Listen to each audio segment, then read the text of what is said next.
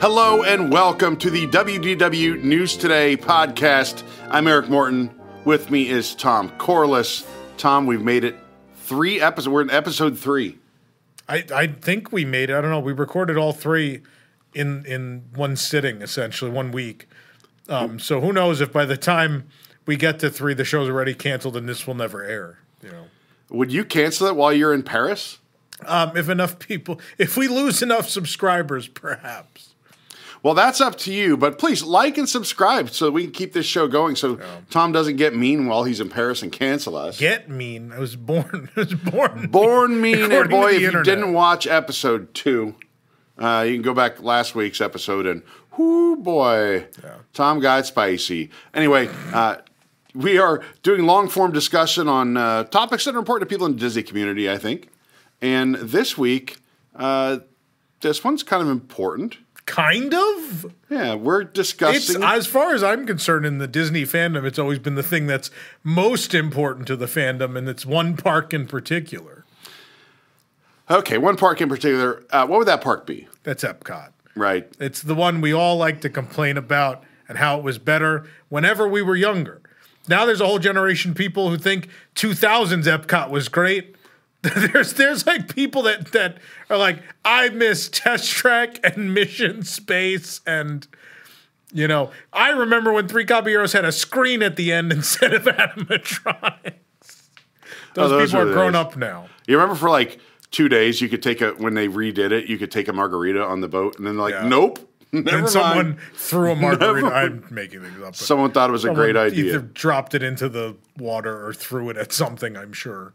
At any rate, we will be discussing the reimagining of Epcot, everyone's favorite and least favorite Disney park.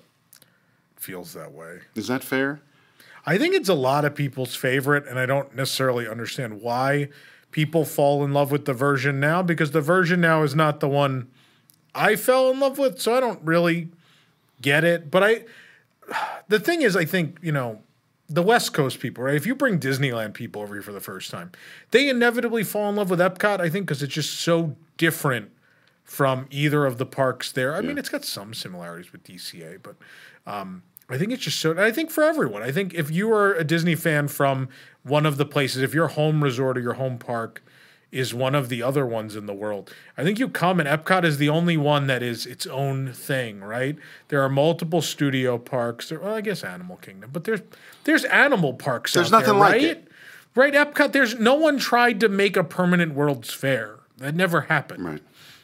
Um, and so that exists here, and it's also like it's connected to Walt Disney. It was his last dream, was this thing. He promised the world on television that this was going to be a thing, and it was the last. You know, it, it, it, has the most incredible story I think of any of the parks in that it was supposed to be a city, and then basically everyone who worked for Walt Disney loved the man so much that they all swore they were going to stay on until that project was done and gave it everything they had and it was kind of the last hurrah of the people that worked for Walt until you know certainly some people of the next generation of Imagineering worked on it, but um, this was really for like the last time that group would work together in a lot of ways. And I think you could say that the Epcot that you fell in love with is different than the Epcot that people fall in love with now, obviously. Yeah. The Epcot I fell in love with is slightly different. And the, the one Jason Diffendahl fell in love with in 80, you know, 82 or 83 is different than that one. There's a common through line that kind of stops now, right? I would say it is more different now than it ever was before. I don't think Epcot, the Epcot of you or me or Jason is. I think those are all fundamentally the same. Just because Spaceship Earth got lightly updated, you know, or, or they took the music out of Living or Listen with the Land. I don't think that was what changed Epcot. Like Epcot had to change over time because it's it, it's like Tomorrowland, right? Where it's like, well, some of these things are going to become dated. Some of these processes, some of this subject material is going to to date itself, right? Yeah, but at the same time, there was a there was sort of a common mission of Epcot early on that has changed. Right now, we have um, we've gone into Future World, and we have basically a a World Showcase pavilion of a fictional country. Yeah. Right. We have uh, the Guardians of the Galaxy, uh, Cosmic Rewind, which doesn't really have any connection to any of the genesis of Epcot. At least before, for better or worse, there was sort of a theme there, and it was very for Epcot was very forward thinking. Yes, there were dinosaurs, right there, but those dinosaurs were meant for context as you look forward of, to energy sources. Yeah, it was, uh, world of what's motion. the history of energy, and then what's the future of energy, right? And that was the through line of you know, Eric. That wasn't new for Epcot, right?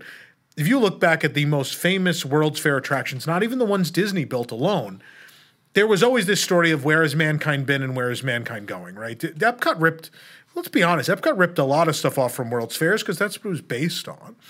And so all the Epcot rides did that, right? Spaceship Earth was the dawn of mankind through today into tomorrow, right? Horizons was what is the Horizons even a ride that was supposed to look to what the what is the future going to be?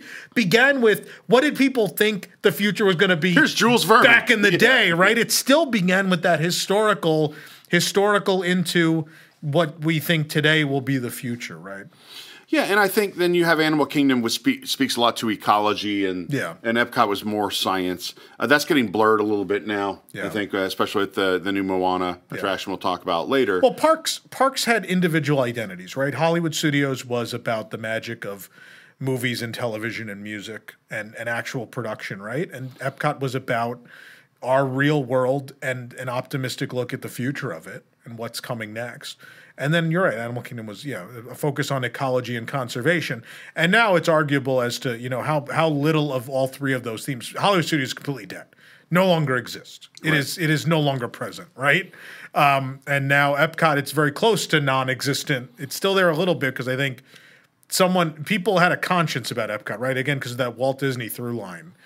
I think some people in creative places were like, "Oh, I, maybe I feel bad. Maybe, yeah, we have to put Moana in the park, but maybe it has to be educational. Maybe, you know." yeah, I mean, you could say World Showcase has changed very little over the years, right? I mean, they've added some things, Oh, and, I don't agree and they've that. changed out some shows and things like that. But in of terms of, character. the feel and, and experience of going to World Showcase is very similar to the way it was, eh, except for the addition of festivals, which you know has really No, changed that part. when I was a kid, no one wanted to do any of the rides in World Showcase. Now they're like IP based There things was that only one know. ride. Well, I mean the attractions, right? Like, let let you know, I know people love Impressions de France now. Yeah. No one, no one went to see that then. No one was going in the Canada film. No one was going in the China film. The American Adventure was not highly attended by people. Um, neither was El Rio del Tiempo. It's the reason they overlaid it. Um, and Maelstrom for that. Maelstrom was was a different thing. Maelstrom was a guest satisfaction thing. I think. It's funny because it came along later, and it was kind of. Um, I know when they opened it on a TV special, it's kind of portrayed almost like a thrill ride. Yeah, I think there was a problem. Is people then went down one tiny drop and were like, "That was that was it." I also have no idea what happened on this ride, but also that was it. That did bring it to two rides, though, right? Then there's two rides in World Showcase now. We But then, like, three. the decision was made to where at some point it was like, okay, well, we need to bring characters into World Showcase, and it's a slow progression, right? It begins in the 90s, you see character meet and greets with characters specifically from certain countries. That's the beginning. Then you start to see it on merchandise. You see pavilion merchandise with specific characters on it. You're like, oh, okay. And then finally, you know, Epcot's big moment, I think, is is 2006. I think 2006 is the moment where Seas with Nemo and Friends opens, and it's it's an Epcot Future World Pavilion, and it has characters in it. And then very short order after that, Grand Fiesta Tour, right? It's the first World Showcase attraction um, with characters in it, and that's that's the moment where things turn, and it's like, you know, well maybe the park is still about edutainment, but edutainment with familiar characters who sell merchandise. And then eventually It's that not the worst becomes idea. No, and I don't hate that idea either. Like using the characters to educate, not a problem. The problem is later when it becomes the characters can just be there because because this is the country their story is from. We could build a Frozen ride because it's loosely from near Norway. You know, and Yeah. that's I mean, that was inevitable with the with the success of Frozen. Yeah. it was just the, it was kind of built in, right? Yeah. There, there's also always trouble getting um, sponsorship and people on board to pay for the attractions and things like that. And I know Norway is one of them that has over the years kind of uh, ebbed and flowed a little bit. Yeah, none of them are sponsored anymore, but but at least there were third party companies ingrained in some of them that, that you know uh, took on the burden, right? So France has always been all the dining in France is third party. Um, in Japan, all of the dining and merchandise, the, that whole pavilion is third party essentially. Yeah. Um, But yeah, Norway was one of those where it was you know for for a very long time it was it was unsponsored. Pretty much from the moment it opened, everyone sort of bailed. Um, but then you get to this point where they're like, okay, well, France, well, Ratatouille, here we go. Like, what does this teach you about France? Teaches you about food. No, it doesn't. You learn nothing about food in that ride. They didn't even take the time to translate half the dialogue back from French from when they built it in Paris. But we're getting ahead of ourselves. Yeah, well, I know like for years and years and years they've had uh, like Marie and some of these other characters Yeah. to meet and, and greet in France. Uh, Snow White's been in Germany forever. That was a 90 in the 90s that all started, yeah. Right, The character bus was the beginning. Oh, you know yeah. about the character? Bus. Oh, I remember the character bus, That was my childhood was the character bus. That was really like cuz Epcot opened there were no everyone knows this, but there were no characters. Disney characters were not allowed in Epcot. That's why they were like, "Oh, we have this purple dragon." Like for kids, they were like, "Okay, we have singing fruits and vegetables." And we have this purple dragon and the Dreamfinder. That'll be the stuff that's like super kid friendly. Smart one, a talking beaver when you build a roller coaster. Yeah, there there was kid friendly stuff, but it was all its own content, right? The Disney characters are not here to um, distract.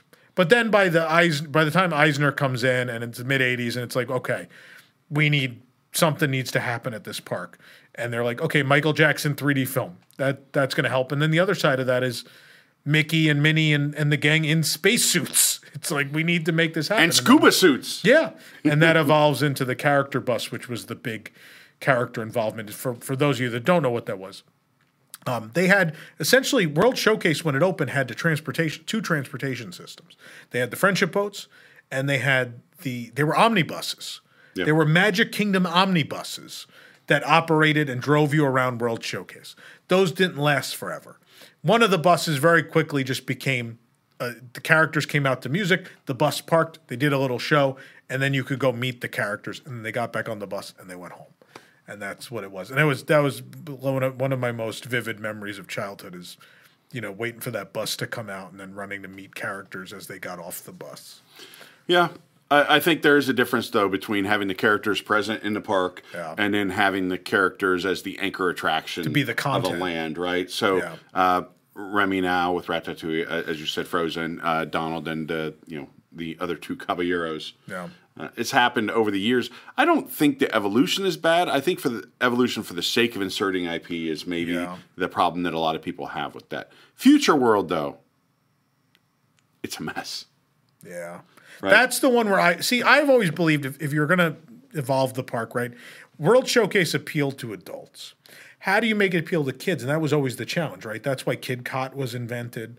That's why they put characters back there. And so the challenge was how do you how do you get kids excited to go to the back of the park? And I don't necessarily have a problem with like Grand Fiesta Tour. I think that's where those characters are from. They're from that region. Sure, why not?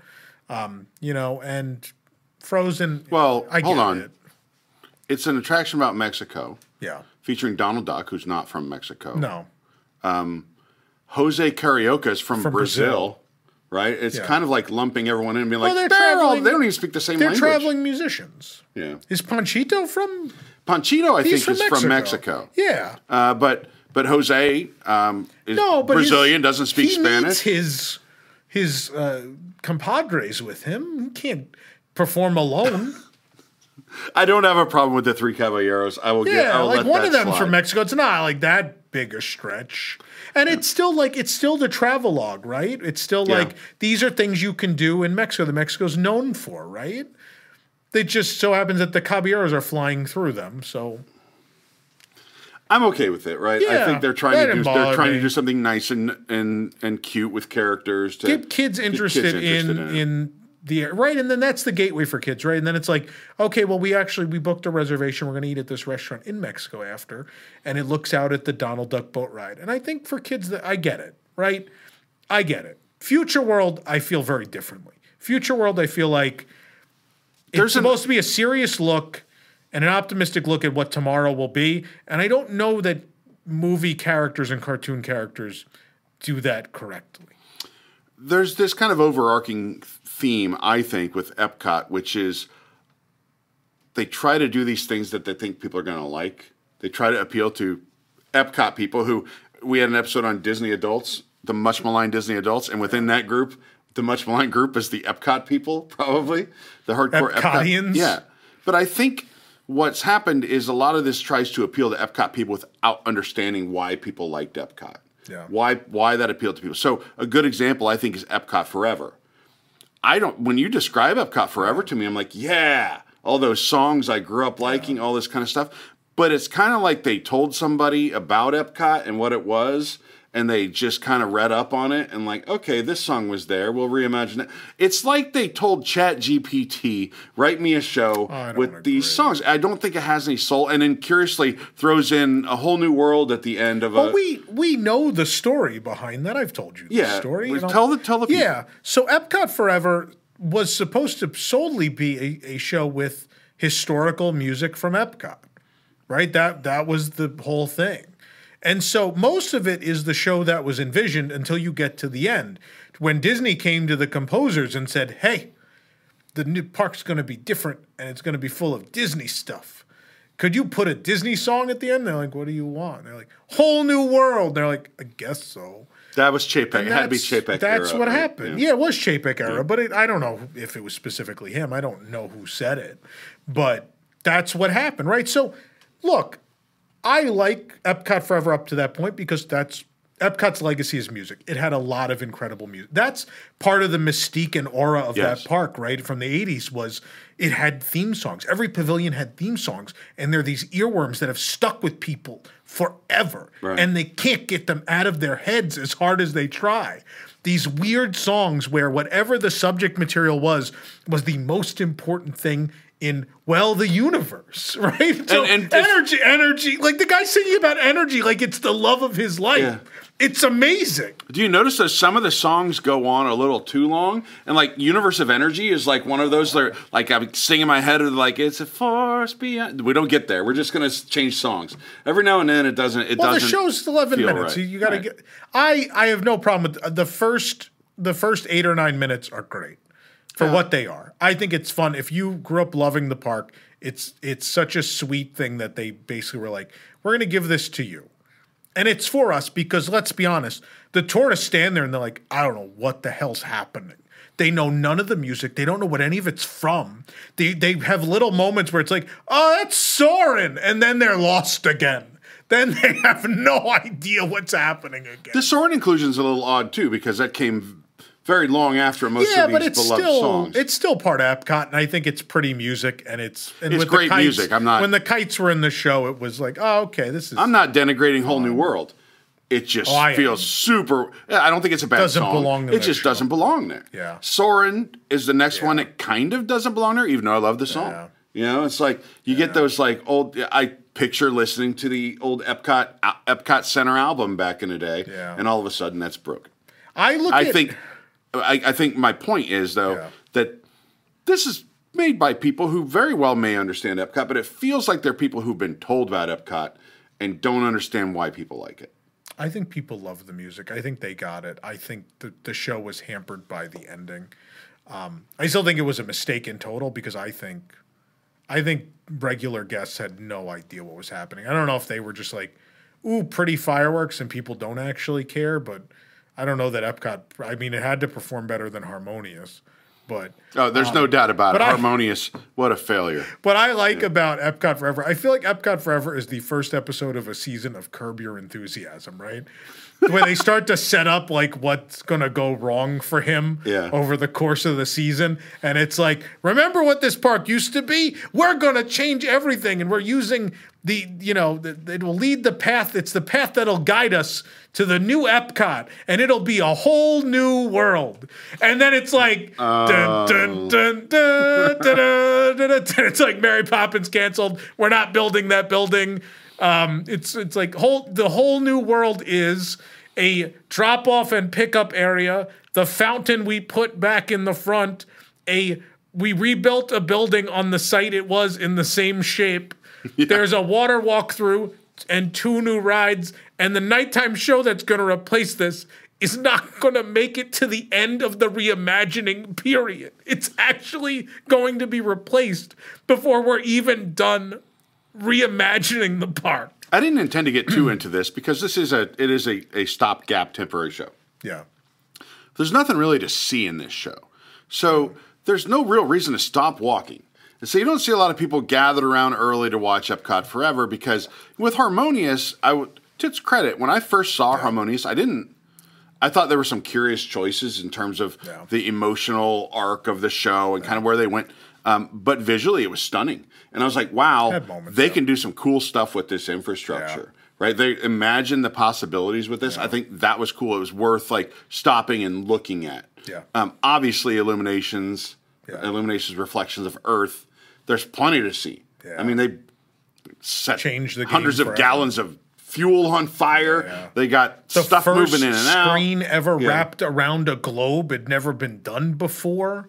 Before, you know, like we live in a world now where that's ubiquitous. Or you go to a, a football stadium and there's a screen that the size of which you've never seen before. There's buildings with screens wrapped around them. That wasn't a thing in 1999. It was very hard to do that. We had never seen a screen wrapped around a weirdly shaped structure. Those guys invented that technology essentially. Like that's that, that was the Wild West at that time.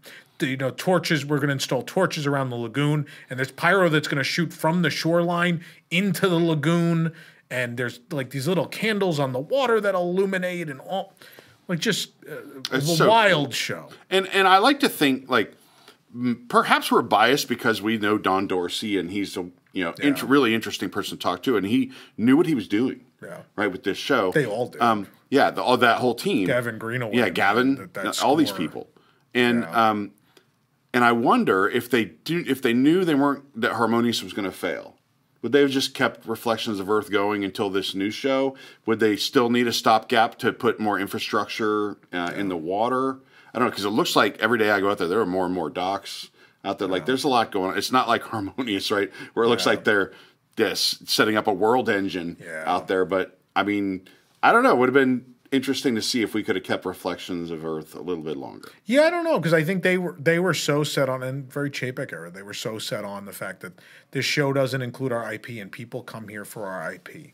And and we saw that you know a couple weeks ago when they announced that they're going to spend sixty billion dollars. But Josh D'Amaro in the middle of that stood there and said, you know, we see these you know financial bursts whenever we use our IP and, and to build lands and new attractions, right? So that's you know that's what they're convinced of, and so they looked at Illuminations, even though it performed really well. They're like, well, it's got to perform better if we use Coco and Princess and the Frog and Frozen and Lion King and like that's got to be better. But couldn't you say that make a business case that you see bursts when you put a new attraction in? Does it have to say? Is there a connection between the IP and you know you Yeah. put in a new fun roller coaster? They wouldn't know because they haven't built an original attraction in America since Expedition Everest. right? So who has any idea? I'm pretty sure there was a burst then. That that made Animal Kingdom, you know, finally worth going to for a lot of people. And, and I know this is sad. We have to talk about there uh, in 2020, I think, late 2019, early 2020. Uh, three new films were introduced to Epcot. Yeah. Uh, we had Which was the part of the expansion where I was like, okay, the, obviously they care if they're going to spend time shooting a new Canada film and they're going to spend time doing a new film for the land. And, you know, Beauty and the Beast was, uh, it is what it is. But the other two was like, and then we knew they had announced they were doing the China film over too. Um, that was another thing that didn't happen, even though it's shot. But I, I think at the time I was like the one that's guaranteed to like that they, they can hit a home run with is this Beauty and the Beast sing along, and it's absolutely a strikeout. I, thi- I don't think there's anybody that's that's walks out of that thinking, man, I really, No. I'm really glad I spent my time in here. No, and it's- the maybe as poorly done as you could do a Beauty. Yeah, the Frozen sing along is so well done at Oh, studios, so and it does so much more with so much less than that. Like they didn't hire Angela Lansbury, and they didn't try to animate a bunch of new sequences in the Frozen sing along. They just used live performers, and it worked really well. And they're like, we could do this without the live performance money. Let's just animate some new sequences with LeFou and make him a hero and it's a but there are much more fundamental problems with that right than the fact that it's a sing-along but you've cut out singing This- portions of songs people love to sing Bonjour, bonjour, bonjour. and Anyway, it just next cuts song. like yeah, there's more of that song people love this song this is mainly probably the song people want to sing the most yeah. what are you doing It it I will I will say like But there's been plenty of times recently when Disney's done something and we said this doesn't measure up to the standard they set. Yeah. I don't know that anything they've done has fallen further short of that line than the Beauty and the Beast single one. It's pretty. It's probably It's- the worst attraction at Disney. It is the worst attraction at Disney World, I think. awesome Planet is close, but but Beauty and the Beast is worse. But Awesome Planet, you kind of know you're getting in there to something that's you know, it's not an IP. You know, you're excited about Beauty Yeah, and the Beast sing along. My kids know these songs. Yeah. They're gonna love this. We're gonna go in here, and five minutes in, you're like, wow, this is this is terrible. But it's but Awesome Planet doesn't do its job well, right? Like I think about Circle of Life. Circle of Life was entertaining, and I feel like actually taught people things, as opposed to Awesome Planet, which is like let's talk about biomes, and you're like, this is like first grade. I learned this in first grade. He's like a real estate salesman learning? Trying to sell It's a, a planet to someone. The premise is a little weird. Look, I think at times it's it's pretty to look at. It may stock footage. Imagery's better. Um, It's nice that they put in, you know, 4K projectors and stuff. It's great. I, it's fine. It's not. It doesn't have any repeat uh, repeatability to me. But No. uh, I've seen it a couple times. It's fine. Yeah, I just I don't, I don't love it. I don't hate it. I whatever. I forget that it exists. Yeah. it's not a memorable experience. Um, and Canada Far and Wide. Look, I thought the the Martin Short version it's great. uh, was good, a little corny, Oh, lighthearted, but good. fantastic. And somehow they managed to do something that took itself too seriously, even though it had corny moments. And the banter between two amazing actors Yeah. who should be hilarious just falls a little flat, right? Yeah, and the- it's very poorly written, and honestly, like they did, apparently didn't have a lot of money, so there's a lot of you know there's a lot of new footage, but none of it's almost none of it is 360 degrees. Like they shot very little new circle vision footage, so there's a lot of reused stuff, and then new stuff that's low quality. Like it looks like it was shot on an i. It's like iPhone 4K footage.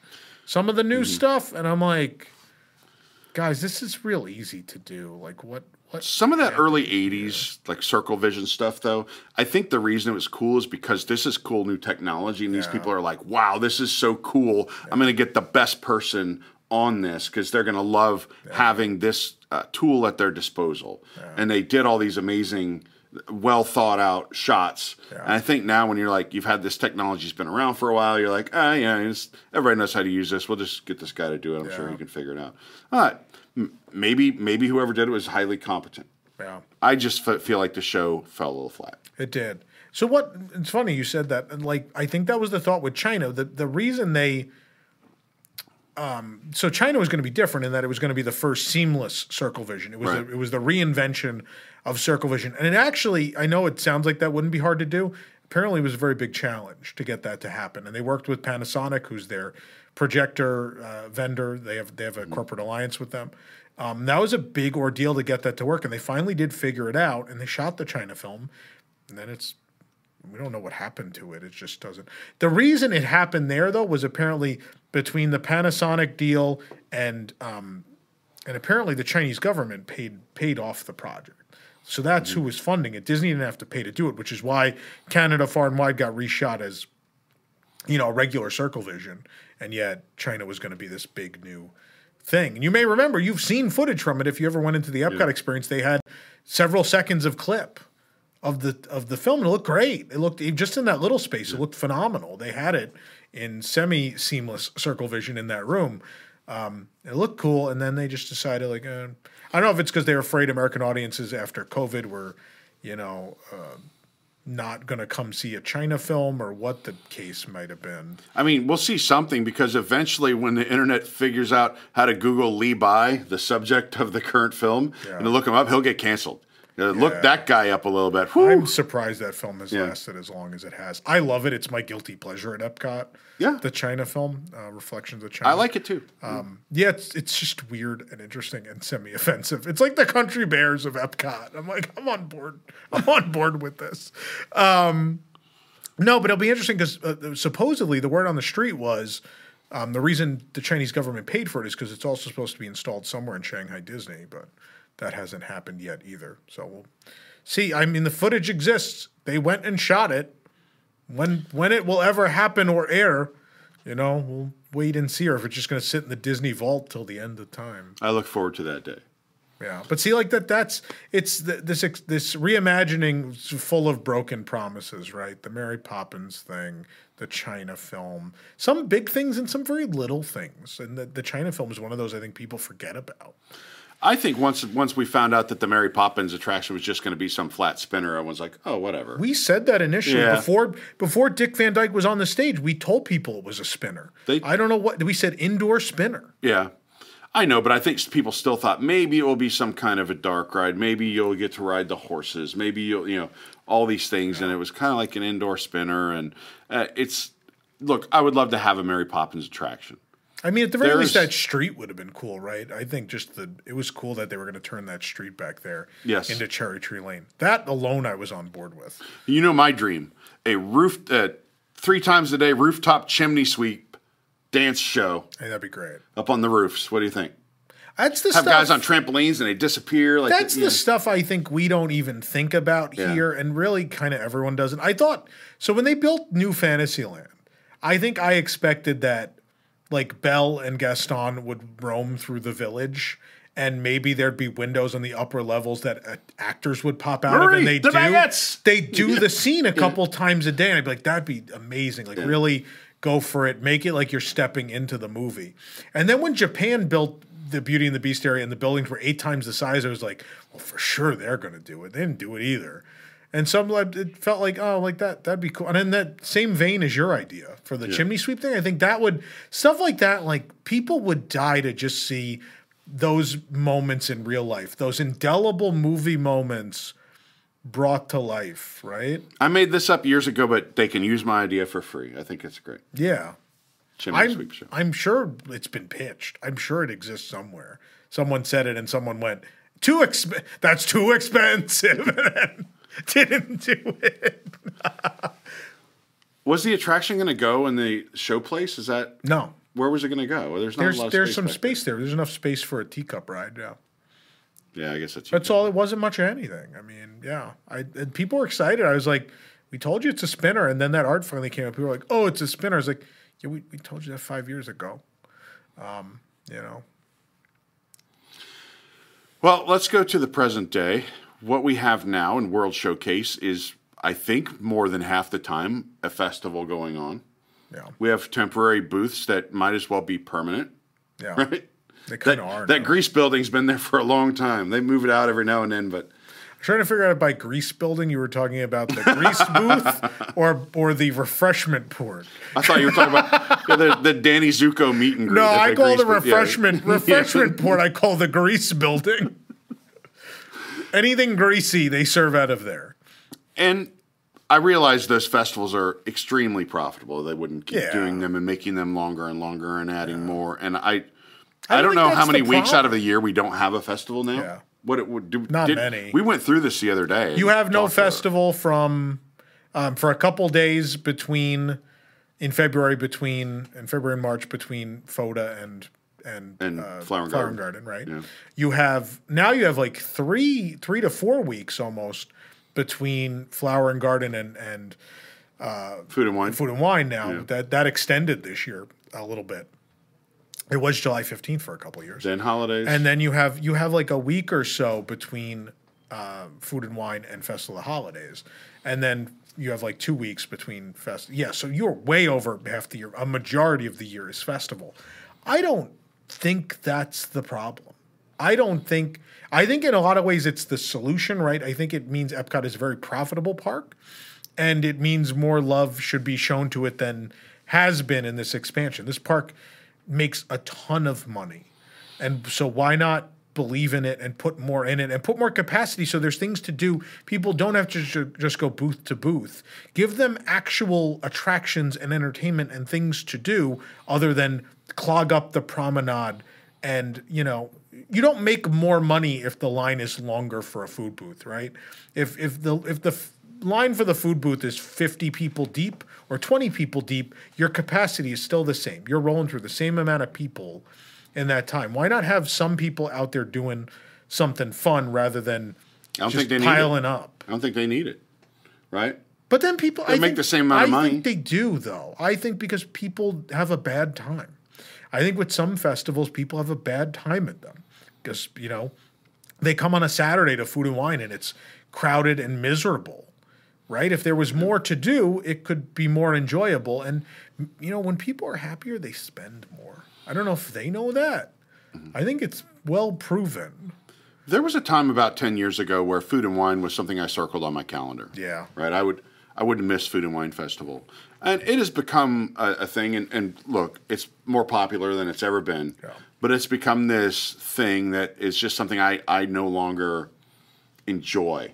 Yeah. Right. I don't enjoy going there on a Saturday and waiting in crazy long lines with uh, often loud people, the, Yeah. huge groups. You know, and To stand outside and eat in 100 degrees, yeah, un, you know, not enough real infrastructure for a real food festival. fight for a table. right? Fighting for tables, fighting for space. How are there still fights for tables? How have they not just gotten more tables at this point and just decided like, you know what? Yeah, some of it takes up the fireworks viewing, but so what? Just just leave it. You know. Yeah, uh, you would think so, right? They have they have two large boat dock areas that are unused. They could fit a few tables there. There's places to there's places to put people. Yeah. I don't know. They they choose not to, and, and maybe it's because they don't have to. There might be a there might be a reason why. They might have a, some Yeah. some reason why. Whether it's uh, additional requirements of custodial staff to clean those tables, which let's be real, nobody's cleaning those tables very often. Yeah, because there's no time to, right? The second someone leaves one, someone's back at it. Yeah, I don't know. It would be nice if they look. This festival has become permanent at this point. The illusion uh, that we're bringing in all this temporary infrastructure Yeah. is is kind of ridiculous at this Yeah. point. Maybe that's the next step. Maybe they'll start. It is. It's already happened, right? There, Yeah. there are permanent structures that are festival booths, right? Yeah. I think about Shimmering Sips or Pineapple Promenade or whatever you want to call it. Future Swirl. That, now. that was like a that. I mean, that wasn't built for the festival, but Yeah. that used to be like a food kiosk, and then it just became a permanent festival thing. Same thing with Re- refreshment port. Yeah. Like they that became a festival building. Starbucks The Starbucks. yeah. The Starbucks Future structure. Swirl. That's what I said. Future Swirl. Yeah, the Starbucks structure now is is gonna is a permanent structure that'll be home to food booths from festivals. Yeah. Not to be confused with swirls in the water, which somebody uh, in the comments on a recent video thought I had said squirrels on the water and was googling that to see if that was really a thing. A squirrel on the water. God. Um, no, and think about like I remember when I started going to food and wine, all almost all the booths looked the same. They were the same structure, painted a different color. And then suddenly Except over time Greece. they were like Greece has always been that it's white, always been the yeah. yeah, Santorini Um, looking. Probably not originally, but but for a long time. No, but I remember when Africa became like the the the thatched roof thing. Yeah. I was like, oh, that's cool. And suddenly a bunch of them became like permanent. They became like really cool looking. Stru- I was like, this is nice that they started making these look thematic. Like Spain looks like you're you know in the region. They're they're nice. Um, and then they started just overlaying them for other festivals. So there's like the Australia booth that is also deconstructed dish, and it Yeah, just yeah, gets yeah. a new decal every every event. I mean, to me, because we cover this um, for a living, the the festivals, with the exception of Festival of the Arts, I think they become somewhat indistinguishable to me. Right? The foods all seem kind of like the same thing. They're not, but I mean, it's just kind of like you know, fest- you eat festival food all day, it all just starts Yeah. tasting like, especially the drinks, right? The pre made, the pre mixed drinks, they all just start kind of tasting like the same thing all day long. Yeah, I don't and and it's hard for me to tell the festivals apart. They kind of run together now. I can't remember the last time I had a cocktail. It might have been the I forget what the what the chocolate cocktail was from like Ireland. There's a Bailey's shake there. That thing, yeah, Yeah. that's been there forever now. Like that's Yeah. That whenever that debuted was the last time that was the last time I think I had a cocktail. I was like, wow, this is really good. That you know, I, I think that's the booth I haven't been to this They year. haven't changed the The menu in Fisherman's. Pie came back a couple years ago and it's back, and the and the Bailey's Shake that Yeah. should be the best booth there every year. I just need to, I need to get motivated and, and go check it out. I think maybe we didn't eat at it because Nothing we new. were reviewing only new food. Yeah, because we already have photos and video of the old stuff. Yeah. Correct. So it's okay. The Italy booth always has something new for us to try. Although this year didn't we? No, this year we didn't say that. It was okay. It was. It, we said it was okay, which is, I mean, gold It, it was better than you. Someone there definitely has been listening because the last two festivals, it seemed like a, a minuscule effort was made. But um, I don't want to. We're talking about the reimagining of Epcot. I don't know that any of this applies to that. We should probably no, but I think it's important to context of the park and what what um, the park needs. So knowing all these things and having all these things, they say, okay, it's time to reimagine Epcot. Yeah. We know that we have these festivals; they're moneymakers. We know that this is a thing, and the park has kind of morphed from being one thing to another. Yeah. So where do we start? Well, one of the things they said, we talked to a festival manager, and I think they said this in a presentation, was how do you pull the pressure of the festivals back? So how do you pull that down in the park? So the, the question became, you know, World Showcase is overwhelmed. How do we take some of the pressure of the festival into Future World, right? And that was a big thing for a couple years, right? Wonders of Life became the festival center for, for a number of years. Um, they started putting booths in Future World, which was another big Yep, thing. yep. And so that was the Not focus. too deep. No, not too back. Too far back into uh, towards the ex- exit, right? Yeah, they never crossed the- that. yeah. they never crossed that central plateau, right? The Right. the middle point, like mission space and Yeah. land. It never crosses that point. Um, but yeah, that became the thing, and, and that's I think that's been clearly a focus, right? They're like, well, we're going to keep the festival center up here. We'll build a new one. They didn't build the one they intended to build, but they're building something um, that will serve that purpose in Communicore Hall and Communicore Plaza, um, which is good. I think permanent either way. Like, look, I would have liked the other building, the the three story, you know, mega structure that was heavily advertised.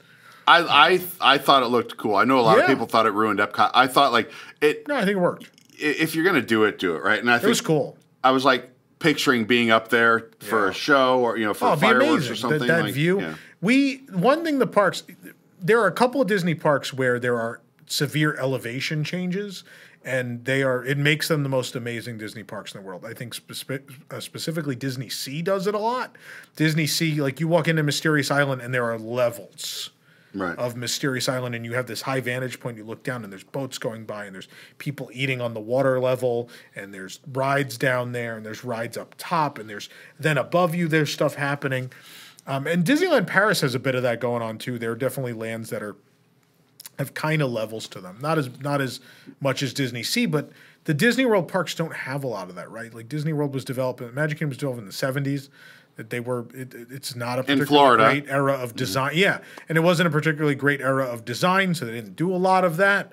Um, and then um, Epcot was built sort of flat because Epcot wasn't meant to be thematic. Epcot's meant to be a permanent World's Fair, right? More of the thematic stuff is in the back of World Showcase, but um, you know, it would have been cool. I think it would have been great to have this elevated. Think about if you ever been to the DVC lounge or went up to ImageWorks when it was up there above Imagination. Yep. The views, out of Cheez-Its, there are- man, the Cheez-Its. The, the views are incredible. Like you look out across Future World, Oh. like this is cool. That's what I meant, guys. The the, Cheez- view the and gummy the bears were the thing people used to go crazy about. Um, but yeah, think about how cool that would have been to be up on that third level and there's trees and greenery up there, but then look out at World Showcase, to look out at Future World, Right. to look out across the Disney World property, even. Um, that would have been super cool.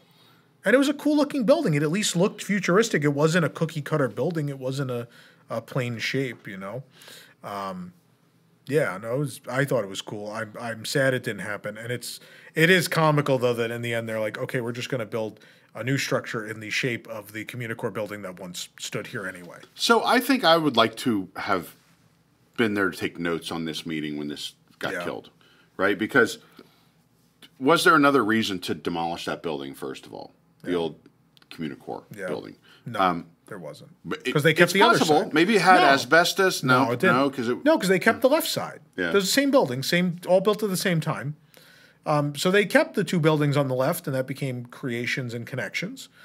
The other side was demolished because they were like, "Oh, we're going to do this uneven thing. It's going to we'll have these structures on this side, and then the other side will have a festival building and the Moana walkthrough and more gardens and green space." And they needed a way to fill in the gardens and green space that they wanted in the center.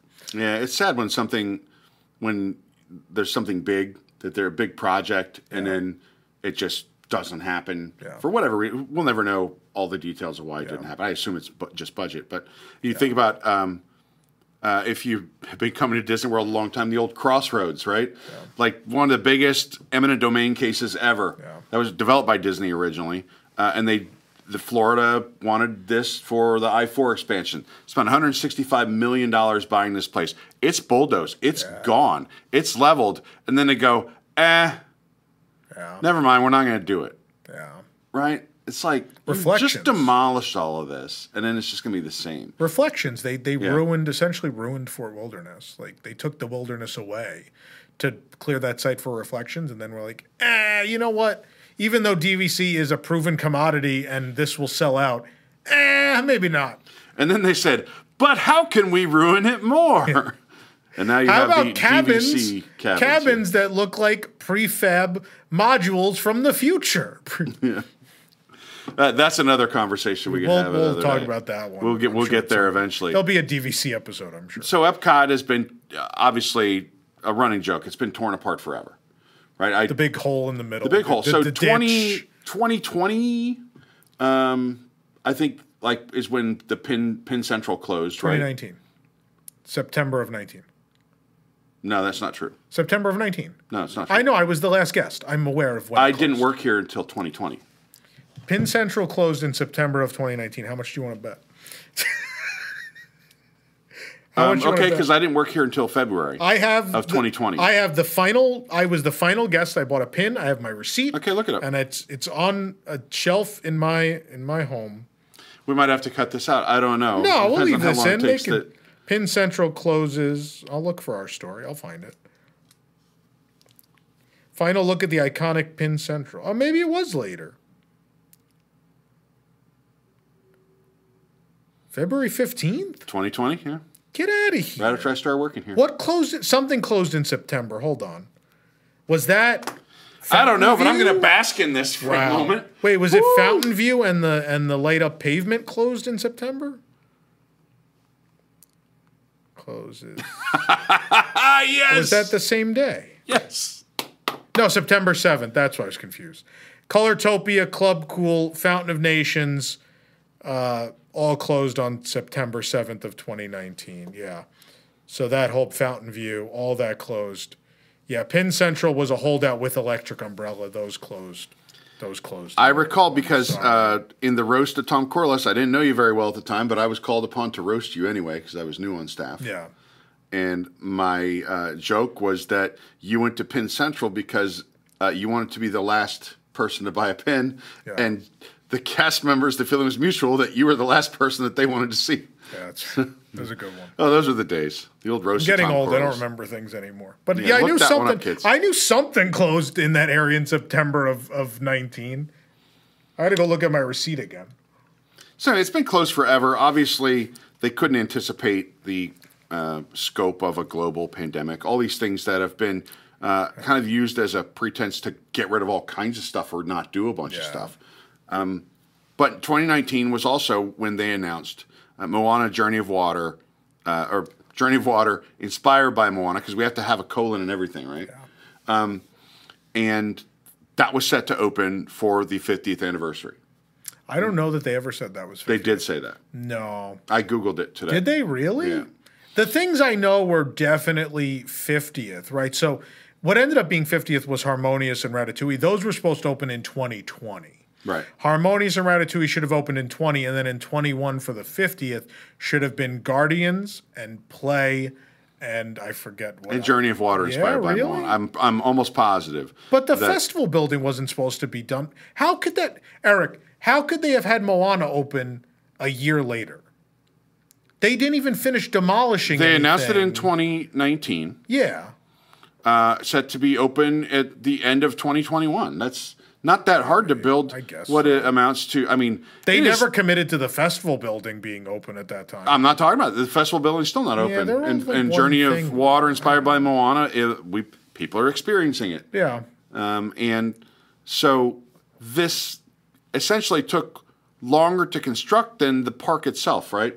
Epcot was built in less time than it took them to do Journey of Water inspired by Moana. well, it's the same with Tron, where they just they they decided to stall because number one, they're like, well, we we're not going to see an attendance boost from this. We don't need it. Attendance is great right now. but this is considerably a considerably smaller project than Tron. No, but they held both of them. They held Right. them. Tron was held because they were like, oh, the writing on the wall is when the 50th is over, attendance is going to be down. So what's our follow up? What is our follow up to the 50th? It's it's you know that week they're like Happily Ever After comes back and Tron. And hopefully this saved the summer. And now it's like, well, what are we going to do to get people to come for the holidays or for spring next year? and it's well, we have this Disney 100 thing at Epcot, and we'll open Moana, and this is the time. I don't is right. think that's. I mean, I think I think it will be popular when it opens. People will like uh, Journey of Water. I don't think that someone from Rhode Island is planning a trip around. I mean, there are people, right? There's more chances like of us, drawing people with opening things than not opening things, right? Yeah. You know, so like they held it, they held these things through the 50th because it was like Guardians. I think they felt compelled to open because Epcot was a mess, and they're like something's got to open that people are going to rave about. So let's do this. And then the rest, they're like, we can just wait. Same with Tron. They're like after Guardians open, they're like, we can just wait. We'll just wait, and this will be next year when we need you know, when we need to pull, what the term they use is there's levers we can pull, right? Iger and D'Amaro have said that before. There are there are levers we can pull when we need, you know, bringing pass, annual passes back, turning them off. Like these are levers we can switch on and Bob off. Bob Chapek said we can pivot on a dime. Yeah. Remember? yeah. Yeah. So I mean Same that's thing, right. that's what they did. Like Moana could have opened ages ago. They decided they didn't need to. So they didn't care. It was like we'll hold it and when when we think we need it and then they set a time frame and they're like okay that'll be that'll be fall of 23 and we'll finish Epcot in fall of 23 and that's the big marketing will be we'll we'll send the Disney 100 decorations from California. We'll use that as like the way to mark the end of the Epcot reimagining. Reimagining the end of it is the Disney 100 celebration. Uh, of course, in classic Disney style, we have nothing hitting the deadlines up to September 22nd. It has come and gone, and still Moana isn't officially open yet. They're still building Communicore Hall and Plaza. Walt the Dreamer is still behind construction walls. There's no You know, show. there's no nighttime show still. So December 5th will be, we assume if Communicore Hall and Plaza open at that time with, with Luminous, we assume December will be the moment at which the reimagining is complete, the project is done, and they've. they've The walls come down. Yeah. There are a lot of walls there right now. And I, I have to say, despite all the challenges and problems that we've discussed with Epcot, it is the park I probably go to the most Yeah. for whatever reason. Rose and Crown. It's not just the Rose and Crown, right? It's, Oh, not, um, it's not just the Eagle Rare that they sell in Morocco, right? Um, there are a number of reasons that we end up going there. A lot of concert, you know, the concerts are a draw, Yeah. right? The festival concerts are a draw. Um, just kind of going there, it's an easy place to meet friends. Yeah. It you never have trouble getting a park pass until uh, we what announced this week that some of the preview dates Yeah. are uh, Epcot park passes are So gone, much for no one crazy. caring about Journey of Water. Oh, it's anything new, but I don't think that you needed it, right? I don't. Yeah. These are probably mostly annual pass holders anyway. Yeah. So there are people that, that this isn't more revenue for Disney. Yeah. They're not maybe maybe selling people umbrellas. Maybe they'll get an Oswald cookies and cream milkshake, which is the same cookies and cream milkshake they always have, but with an Oswald chocolate piece on the top. Oh boy, okay, I don't. We could talk for uh, ten seconds. I hate the new Oswald magnet. I love Oswald. I know you're He doesn't work in that art style. you're whatever. I hate everything in that yeah, the style. pie eye. Is it called pie eye? No, it's not pie. It's it's the like Ren and Stimpy Yeah. weird style they've Mickey and Minnie have been in for the last ten. But he also so is pie eyed on this magnet. I He is. So they, it's like it's half 1930s style and half, you know, modern Mickey Mouse, and it just doesn't. He doesn't look right. it doesn't work. It doesn't It's like work. Figment. I didn't like the Figment one either. I was like, No, the Figment one was a little weird. yeah. And I didn't even bother going to get that. one. Please stop making characters in this style. Can we in 2024? Can we pick a new art style for pass holder magnets, please? Thank you. There you have. it. I you know I didn't want to get I didn't want to derail us too much on that because we are talking about important We'll stuff. get but derailed those- on something else. But but I guess my problem coming to the park is the walls, right? Yeah. If especially when you when you go on the uh, west side when you come in. So uh, as you enter the park, you go to the right towards Seas with Nemo and Yeah. Friends. Um, that passageway is getting narrower and narrower. I mean, last night. Uh, we went and people had umbrellas, and I had an umbrella, and someone coming the other direction had an umbrella, hit. and they like hit. It's that narrow, right? They're the, the the walls are taking up more and more space, and all around the park, uh, you know, even all the way down uh, between um, between Imagination Pavilion and uh, the new the old Starbucks now swirled showcase. Yeah. That area, that construction wall is up there. They're Oh, just that, that everywhere. like new festival space. Yeah, whatever they're doing there. Uh, and it just doesn't feel right. It doesn't feel like a premium experience. And I'm an annual pass holder, and I'm kind of numb to the uh, incremental increases to annual pass uh, costs. Yeah. But a day guest, you're going there and you're paying 100 and 150 bucks. Yeah. You know, and you're you're going into this place that's mostly construction walls. Yeah. You know, there's I think it's just part. It's part of the Disney parks, right? Like I, I think we've been around long enough where we've seen it, right? We saw. Remember when we used to say that about Hollywood studios? And now, like because we miss construction walls so much, they've put a permanent one up at Keystone Clothiers. No, just it's so down. we can remember. It's down. No, it's still mostly there. There's just a doorway in the middle of the wall now, but it's still there. Um, no, I remember like that park was all construction walls for ages. Then finally, Yeah. it was it was finally done, and that was it. And the walls went away, right? And the same thing will be Epcot. Is is we're reaching the point at which that'll that'll be the end of that era. California Adventure. There was a several. My first several years of going to that park was it was a maze. It was a mess. Um, it's, it comes with the territory of redoing a park, which is something that has been common in the Iger years of the Walt Disney Company. Well, I mean, going back to the origins, that, that Disney was going to be a place of uh, always in a state of becoming. Is that what it is? Yeah, no, people forget. Like when Walt Disney was alive, there was a point. If you went to Disneyland in 1966, think about this: all of Tomorrowland was in ruin as they built new Tomorrowland, and on the other side of the park, they were building New Orleans Square and Pirates of the Caribbean. So on both sides of the park were construction walls with major, like huge size projects. Now, right? Haunted So Mansion sat there for part of it. years, Yeah. empty, right? Oh, but the- the once they decided to do something, they got stuff done quickly. And the reason they did that is because the future, you know, the company's money was all tied up in getting these things done, so that people would come. Oh, but the park. pirate ditch was there forever. yeah, but Yeah. So but- like people in the 60s probably are the same way we talk about Epcot is the way people talk about the ditch where Pirates of the Caribbean exists now. And I mean look what no one talks about that anymore. It's just oh that's Pirates of the Caribbean. Now look, I'm not saying anything in the center of Epcot is going to be Pirates of the Caribbean because it's not.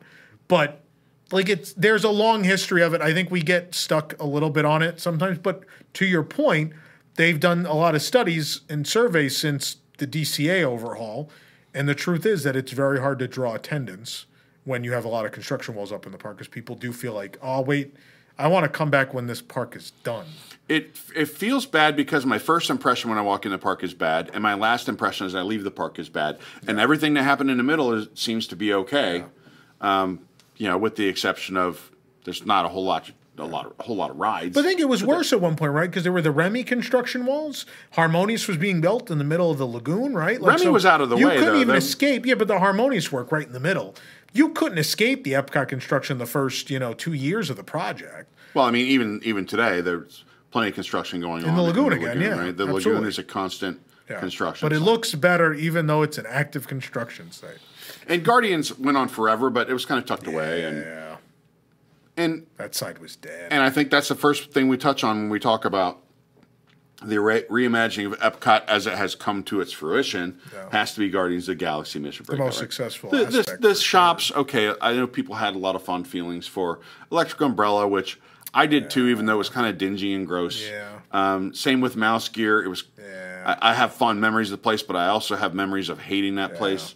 You know, I don't. I'm not a big fan of I- uh, connections and creations, but I understand it. I get don't it. like the interiors. I do love that they open up the windows, though. I think that is one change that will remain through the, you know, through our lifetime at Epcot. Those windows will now all remain open, and that's great. Like seeing the monorail go by. And it was a mistake in, in the 90s to close all the windows up, essentially. That was a big mistake. Um, now, you know, could they improve upon the flooring, the displays, all that stuff in both of those venues? Yeah, for sure. It looks a little airporty and, and um, you know, the the new uh, Delta terminal at LAX looks a hell of a lot like Connections. Yeah. There's a lot of the same flooring and you know, it's it's like uh, I don't know. It, it makes it not feel very Disney, but I get it. Um, but so we have now Cosmic Rewind yeah. right there when you walk into the park. Basically, you see it from the parking lot, Yep. and um, you know I think it's a fun ride. I really like Yeah. it. I think it's a well done ride. I think they did a good job. I enjoy it. It feel it has a certain Disney feel to it, where it's um, it's got a little bit of polish to the to the way it's done, uh, Yeah. as opposed to like I love Velocicoaster, but it doesn't feel. It feels like Yeah, Velocicoaster feels like it could exist at Cedar Point, right, and right? As opposed to Guardians feels like, yeah, I mean it's it's modern Space Mountain. Right. I re- look. There's been criticism of the finishings look like they come from IKEA, and now anybody can look up on the internet where a light fixture came from, and all that, all those things. But I still feel like they made a sincere effort to do something a that's fun cool and will endure, and that people will enjoy. Yeah. Does it fit at Epcot? No, it doesn't. But I don't think they care. It's where No, they had the they space. don't. It's where they needed an attraction. Uh, someone pitched an idea. They they could have made that a uh, you know a Big Well, Bang it was, coaster. It was or- supposed yeah. to be an Epcot ride, right? Yeah. Big Bang Coaster was Yeah. supposed to be non-IP, and the question is like, would it have drawn differently? I am I'm so curious, right? Because I think, I think the way IP attract IP attractions draw is different from the way non-IP attractions draw, right? If we want to go back to the '60s and talk about Pirates of the Caribbean and Haunted Mansion, right? I don't know that they immediately like saw the full effect of both of those opening, right? I think if you lived in the Southern California area, you absolutely went to check those out pretty immediately. But I think as far as like I think it took several years before like word got around as more and more people saw those attractions. Then people are like, you got to go to Disney World and Disneyland. You're like, why? Like they have this ride called Pirates of the Caribbean, and the pirates are alive, and they're they're shooting at each other, and they're dunking the mayor in the well, and all these things. Like I think it's a word of mouth thing, right? The news traveled differently. That doesn't exist back anymore, then. yeah. It, things things were different then, right? But that's what would happen, right? So look look at it. We can bring in a modern example that proves that this still happens, right? Hong Kong Disneyland. Hong Kong Disneyland opens. It's kind of a park on the cheap. It doesn't do well. It's failing. And Iger comes in and they decide with Tom Staggs at the helm, we're going to put a bunch of money in Hong Kong Disneyland. And two of the things they decide, they, they build a Toy Story land, which is very, it's a bunch of carnival rides essentially. Um, but they decide that's going to be one part of the expansion. The other two parts of the expansion, though, they're like, we're going to build original new attractions. We're going to build a small frontier land with a new type of roller coaster. We're going to build uh, a bear themed roller coaster. Then we're going to build a Disney style classic dark ride in the vein of Pirates and Haunted Mansion um, with new original characters right in the middle.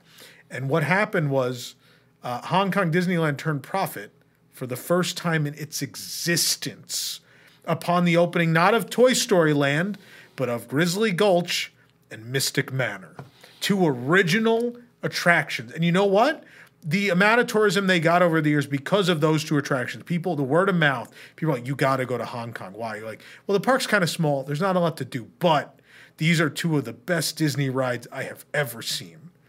And that's that's why every you know every American or you know European or whatever Disney fan that's been to Hong Kong, that's probably the reason they went. I know that's why I went. No, I, I it, Hong Kong would not be on my radar No. if not for Mystic Manor. No, right? absolutely not. Yeah. Right? So there's still something to be said that it can be done, right? So if they had built the Big Bang coaster, it probably wouldn't have had the crowds in May of 2022 that Guardians did. But over time, I think the crowds would have been the same in the long term. Because people would have said, Have you been on that? You're like, That Big Bang roller coaster? Like, it's amazing. And I think people would have still, because someone told you there's this amazing roller coaster. I think people would have shown up, right? People still show up at Cedar Point and all these other places for unthemed roller coasters. People aren't going to show up if you tell them there's a good roller coaster at Disney World. It happened with Space Mountain. It was what Space Mountain was. People are like, you got to see this thing. I think it's a surprise and delight too, right? So if you have a premium movie franchise that's like, you know, a multi-billion dollar franchise at this point, Yeah. and your expectations are going to be very high as a guest coming in there that you're going to get this premium experience. But if you have something else that has a premium experience that's original, that has like some kind of uh, uh, ability to connect with people that is beyond what you could do with a movie franchise. There's a magic to it. Yeah. Right. Look at Figment. Yeah. We're seeing that magic, right? yeah, I think so. Yeah. The Church of Imagination is growing every day. Yeah. But look at Mansion. I mean, that's all organic, right? Like Mansion now has its own. St- they had to add stores to both of the U.S. ones. The merchandise you can now buy Haunted Mansion merchandise at Lowe's, You know, right? Like that's that's not because they ever made a movie. That's not because of anything else they ever did with the Haunted Mansion. That's because people fell in love with Haunted Mansion. Like that's that amazing ride from Disney World we went on, Right. and that's the reason people at Lowe's, people walking in Lowe's, they're like, oh, I know that. That's Haunted Mansion, right? That can be Figment, that could be Mystic Manor, that could be any of these things. But no one wants to believe in that anymore, right? And that's that's my problem with the Epcot expansion is that no one wanted to believe that you could do a modern version of old Epcot and that it would work, right? I'm not saying you need to build a bunch of slow moving Omnimover rides that are purely educational. That's not what I'm saying, right? But the fact that when they came out and said, oh, it's going to be just a roller coaster about the Big Bang, I'm like, yeah, that's great. Or when we had Tim Delaney here, uh, former yeah. Imagineer, um, for the Epcot 40th event we did.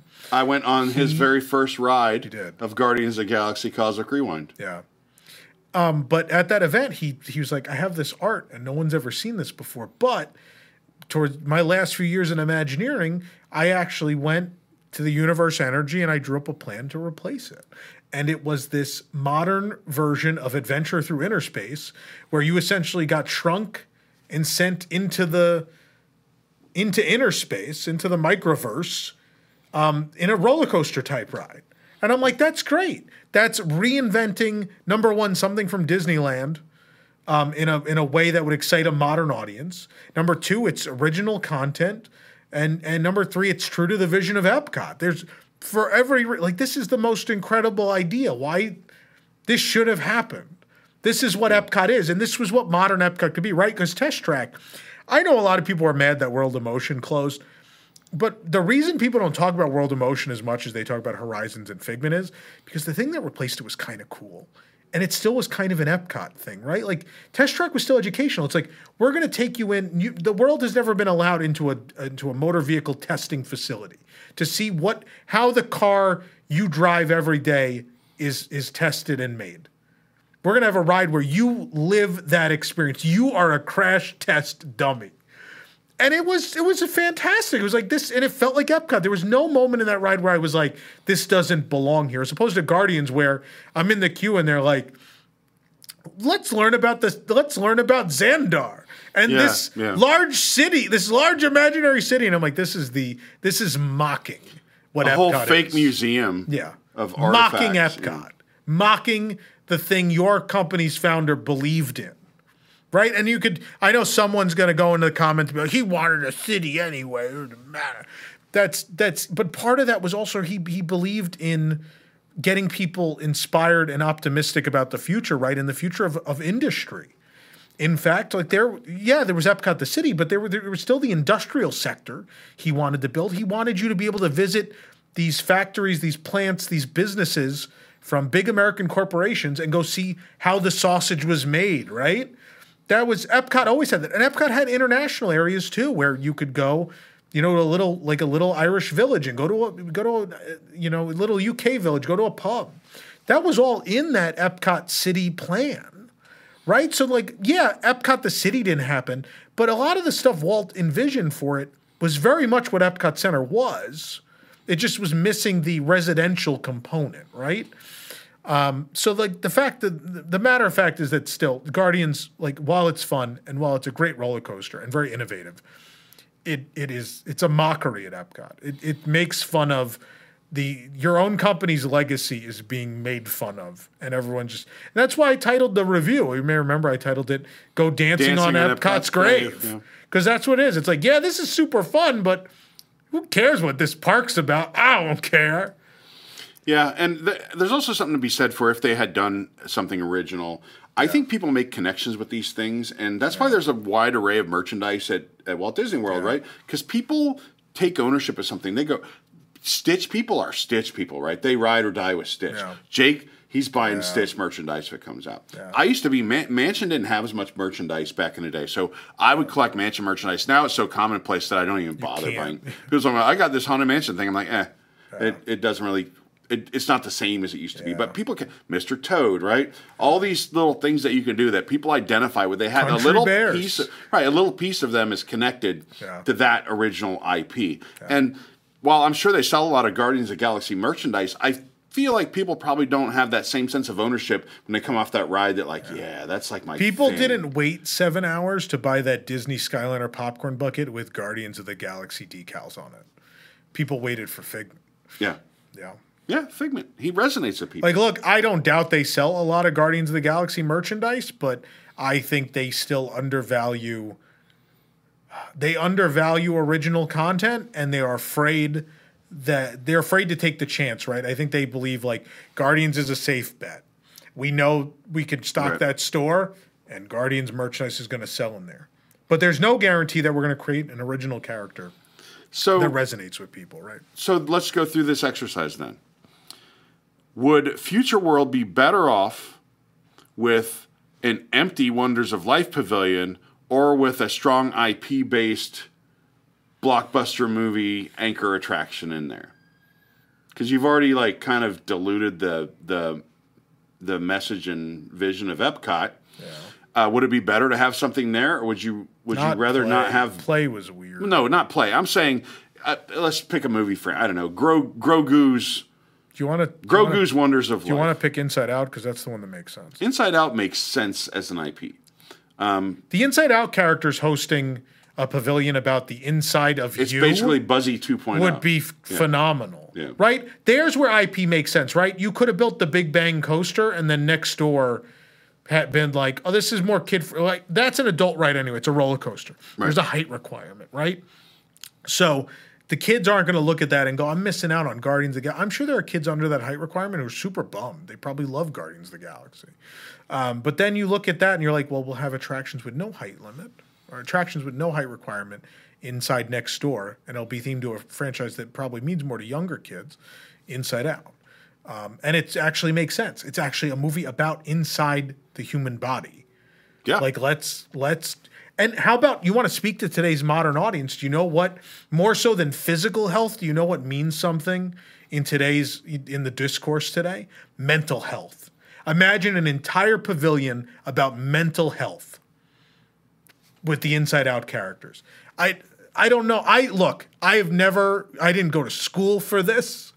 I like I went to school for a very different thing. I'm not a designer. I am not a creative person in that respect. But sometimes these things uh, like I don't know how they don't think of these things. I think that too. I mean, if you want to make an impact on people, I think destigmatizing mental health Yeah, and would like- be a wonderful thing to do. and you and you soften the topic the same way they soften the topic with making a me with animation, right?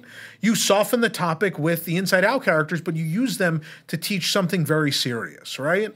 And that that would be the spirit of Epcot, right? Is like, yeah, you did this journey of water inspired by Moana. Mo- the Moana theme in there is not overt, right? There's music, but really each exhibit is not about Moana characters, right? When you go to the the exhibit on, um, I don't even know which one that is, where the water raises, Oh yeah, yeah. Uh, Right, there's no character in the middle of that. Same thing with the one there are with the characters like carved the in river the rocks, one, right? but It's yeah. like yeah, but they're off to the side. Yeah. In the middle of the actual exhibit's about each you know stage Right. of the water cycle. The water cycle is the focus, right? And then the characters are in the background. That's a tasteful way to do that, and that's how the Inside Out could, thing could have been, where you could have had an attraction that is the Inside Out characters inside the head, and it's funny and, and interesting. But then your exhibits in the middle could be those characters are there, but you're tackling something. You know, these are people that are taking a few steps off the beaten path into the center exhibits, and are like, I kind of want to learn more about this. Yeah. And and you have a you have a I easy way to connect them. Excellent idea, Tom. Um, if we move next door, I think Mission Space it doesn't work for me. I You know, I just don't think they'll get rid of it. because they have a paying tenant in Space Yeah. 220 attached to the building, Yeah. right? It replaced uh, the the probably the most iconic of Epcot. Um, well, I know you're imagina- an imagination guy. Jason's a There's no five guy. hour wait for the Horizons meet and greet. They floated away. But uh, but a big, probably the most ambitious attraction in Epcot's history, right? In terms of the scope and size and It's- expense. it's between and Figment length and of the ride, right? This thing that was 17 minutes long or whatever it was. Um, to be reduced now to a, a spinning centrifuge, I think is a little bizarre. I don't I think, think it connects with people. a little unfair to Mission Space.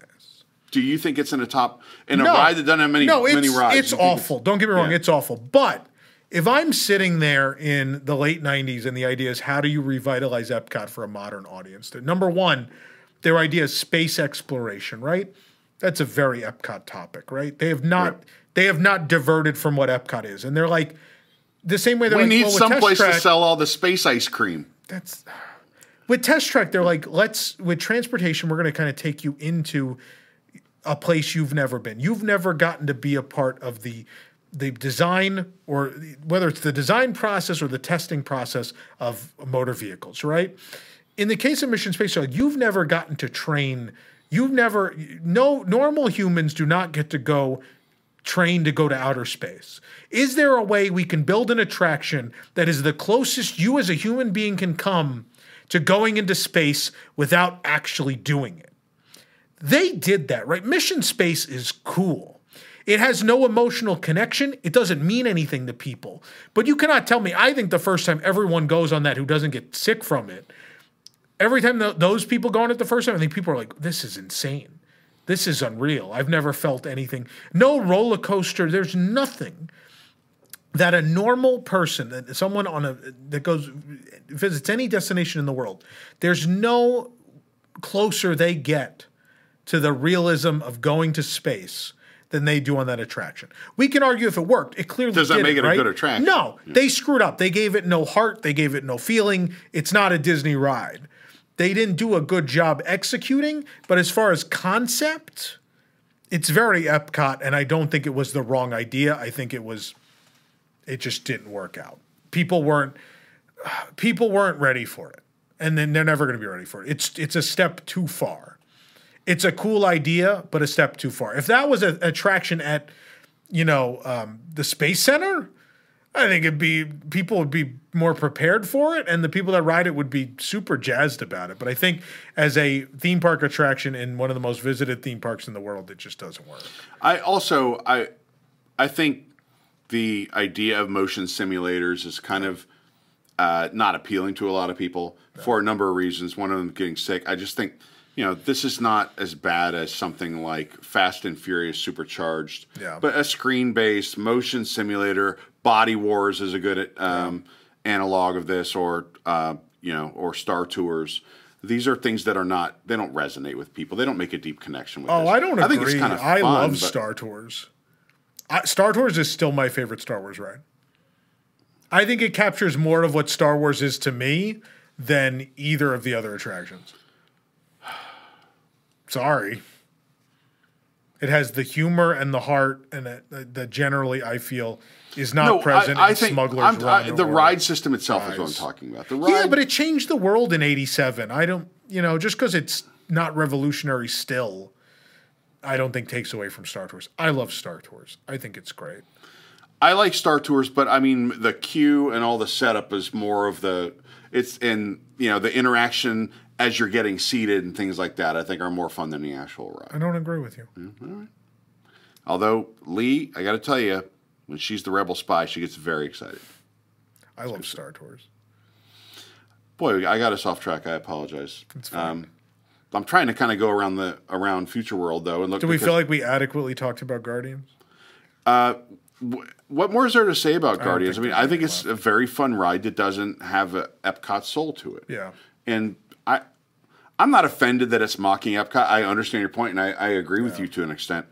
I also think, you know, it's okay that they're not taking themselves too seriously. That's kind of fun and lighthearted. I get, I can understand where they were at a crossroads coming up with this cue and story, and we're like, okay, we want to go back in time.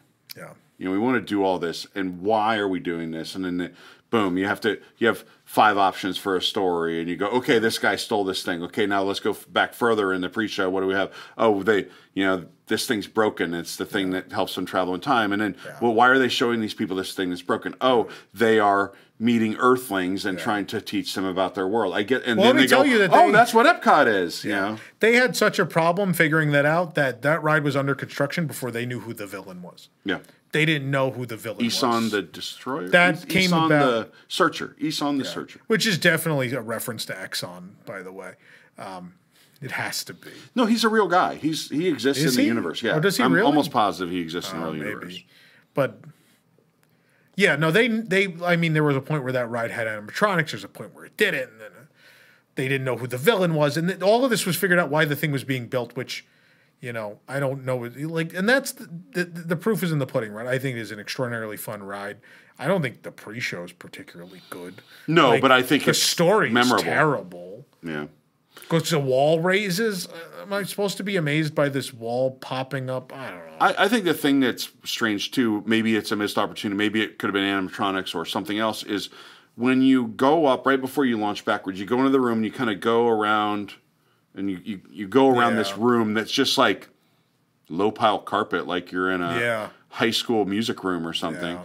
Um, I think there's an opportunity there for them to really do something cool, set pieces or something. Well, that's what we said in the honest review of Guardians. I said like this ride technology is fantastic. I can't wait for someone with a bigger budget to take this and do like physical sets and like like there's a coaster portion, sure, but then the vehicles can spin. So like I have a show scene where you face one thing and then you're not expecting. You turn around, there's something else there, and you Yeah. turn. You know, like there there's a lot of possibility there. I don't think Guardians will be the best iteration of that ride. I think um, I don't know if we talk about this, but um, most likely the new Space Mountain in Tokyo is this ride system, and I think it's going to blow Guardians away because I think it's going to be more logical. I think it's going to make more sense. And they will pull out all the stops. Yeah, they'll spend the money for right? sure. Yeah, Uh, it's the same thing, right? It's the first. So you have Test Track, and then you have Radiator Spring. Or no, Yeah. after Test Track, I'm sorry, is Journey to the Center of the Earth Yeah. and Radiator Springs Racers, which are two of the most beloved attractions. in the world, In the two, world, arguably by two Disney the two best attractions ever built, arguably. Yeah. And the same ride system as Test Track, which I love Test Track, but But you don't ride Test Track and you're like blown away by like what. well, I current think, Test Track is garbage. It's Yeah. hot garbage, and I'm I'm so excited about the update. I'm very excited to see what happens. the idea of what you can do with scenery, like in Radiator Springs Yeah. Racers. I haven't done Journey to the Center of the Earth. Yeah. Right. Radiator Springs Racers is amazing. You come around the corner and they've got this giant waterfall and a bridge, and you go experience great. beautiful outdoor environments. You go inside and see all these roads, and then you go into Radiator Springs and you go into the tire shop or into the paint shop, and you, you do all these amazing things, and then you race. Yeah. And it, it works with the story and everything else. I think that is a, like such a great incremental step that a lot of people don't even think about. Like, oh, this is Test Track, Yeah. right? This is actually Same with Journey, where that that's the one where I tell people that, and people have been on it are like, "Oh, I guess it is." Yeah. People don't think about it because the ride is so immersive and incredible and different that it doesn't even strike people that it's the ride system. Yeah. No, I so I I look forward to seeing if they continue to use this. Yeah. Why wouldn't they? Right? This is a great technology. This is way better than some of the other things that they than them copying No the one's same been able ride to do system. it, right? Because look at Universal, like they have a a their biggest franchise, Comcast's biggest IP is Fast and the Furious. Yeah. And they, for the love of them, cannot figure out how to build a Fast and Furious attraction, right? Fast and Furious Supercharged is a, a dumpster fire. Yeah. It's garbage. To the point at which now they're like, they've arrived at the point where like, we need a fast Fast and Furious ride. We need a thrill ride. What are we going to do? And they're like, we don't know how to do. They're like, same with Mario Kart. Same thing happened where people expected say some same kind of thing. Speed, and there's none. And and it's like, well, what are we going to do? And so now they've arrived at this point where they're like, we'll build a Fast and Furious roller coaster, and now we'll we'll rip off the Guardians ride system, so the cars will drift. It'll they'll spin and drift. wouldn't it have been a better idea to rip off the test track ride system and you But you might get not- a GTO, you might get That's might the thing about Porsche, Universal might get- Creative is they don't have the ability to figure out that ride system. Disney, say what you want about the current creative people at WDI. Their strength for the last so so ever many years has been the R and D people, the people that create new technology, right?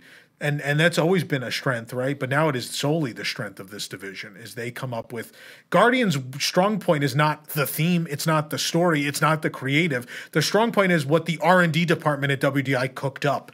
A a story coaster, a spinning roller coaster vehicle where you control the spin, right?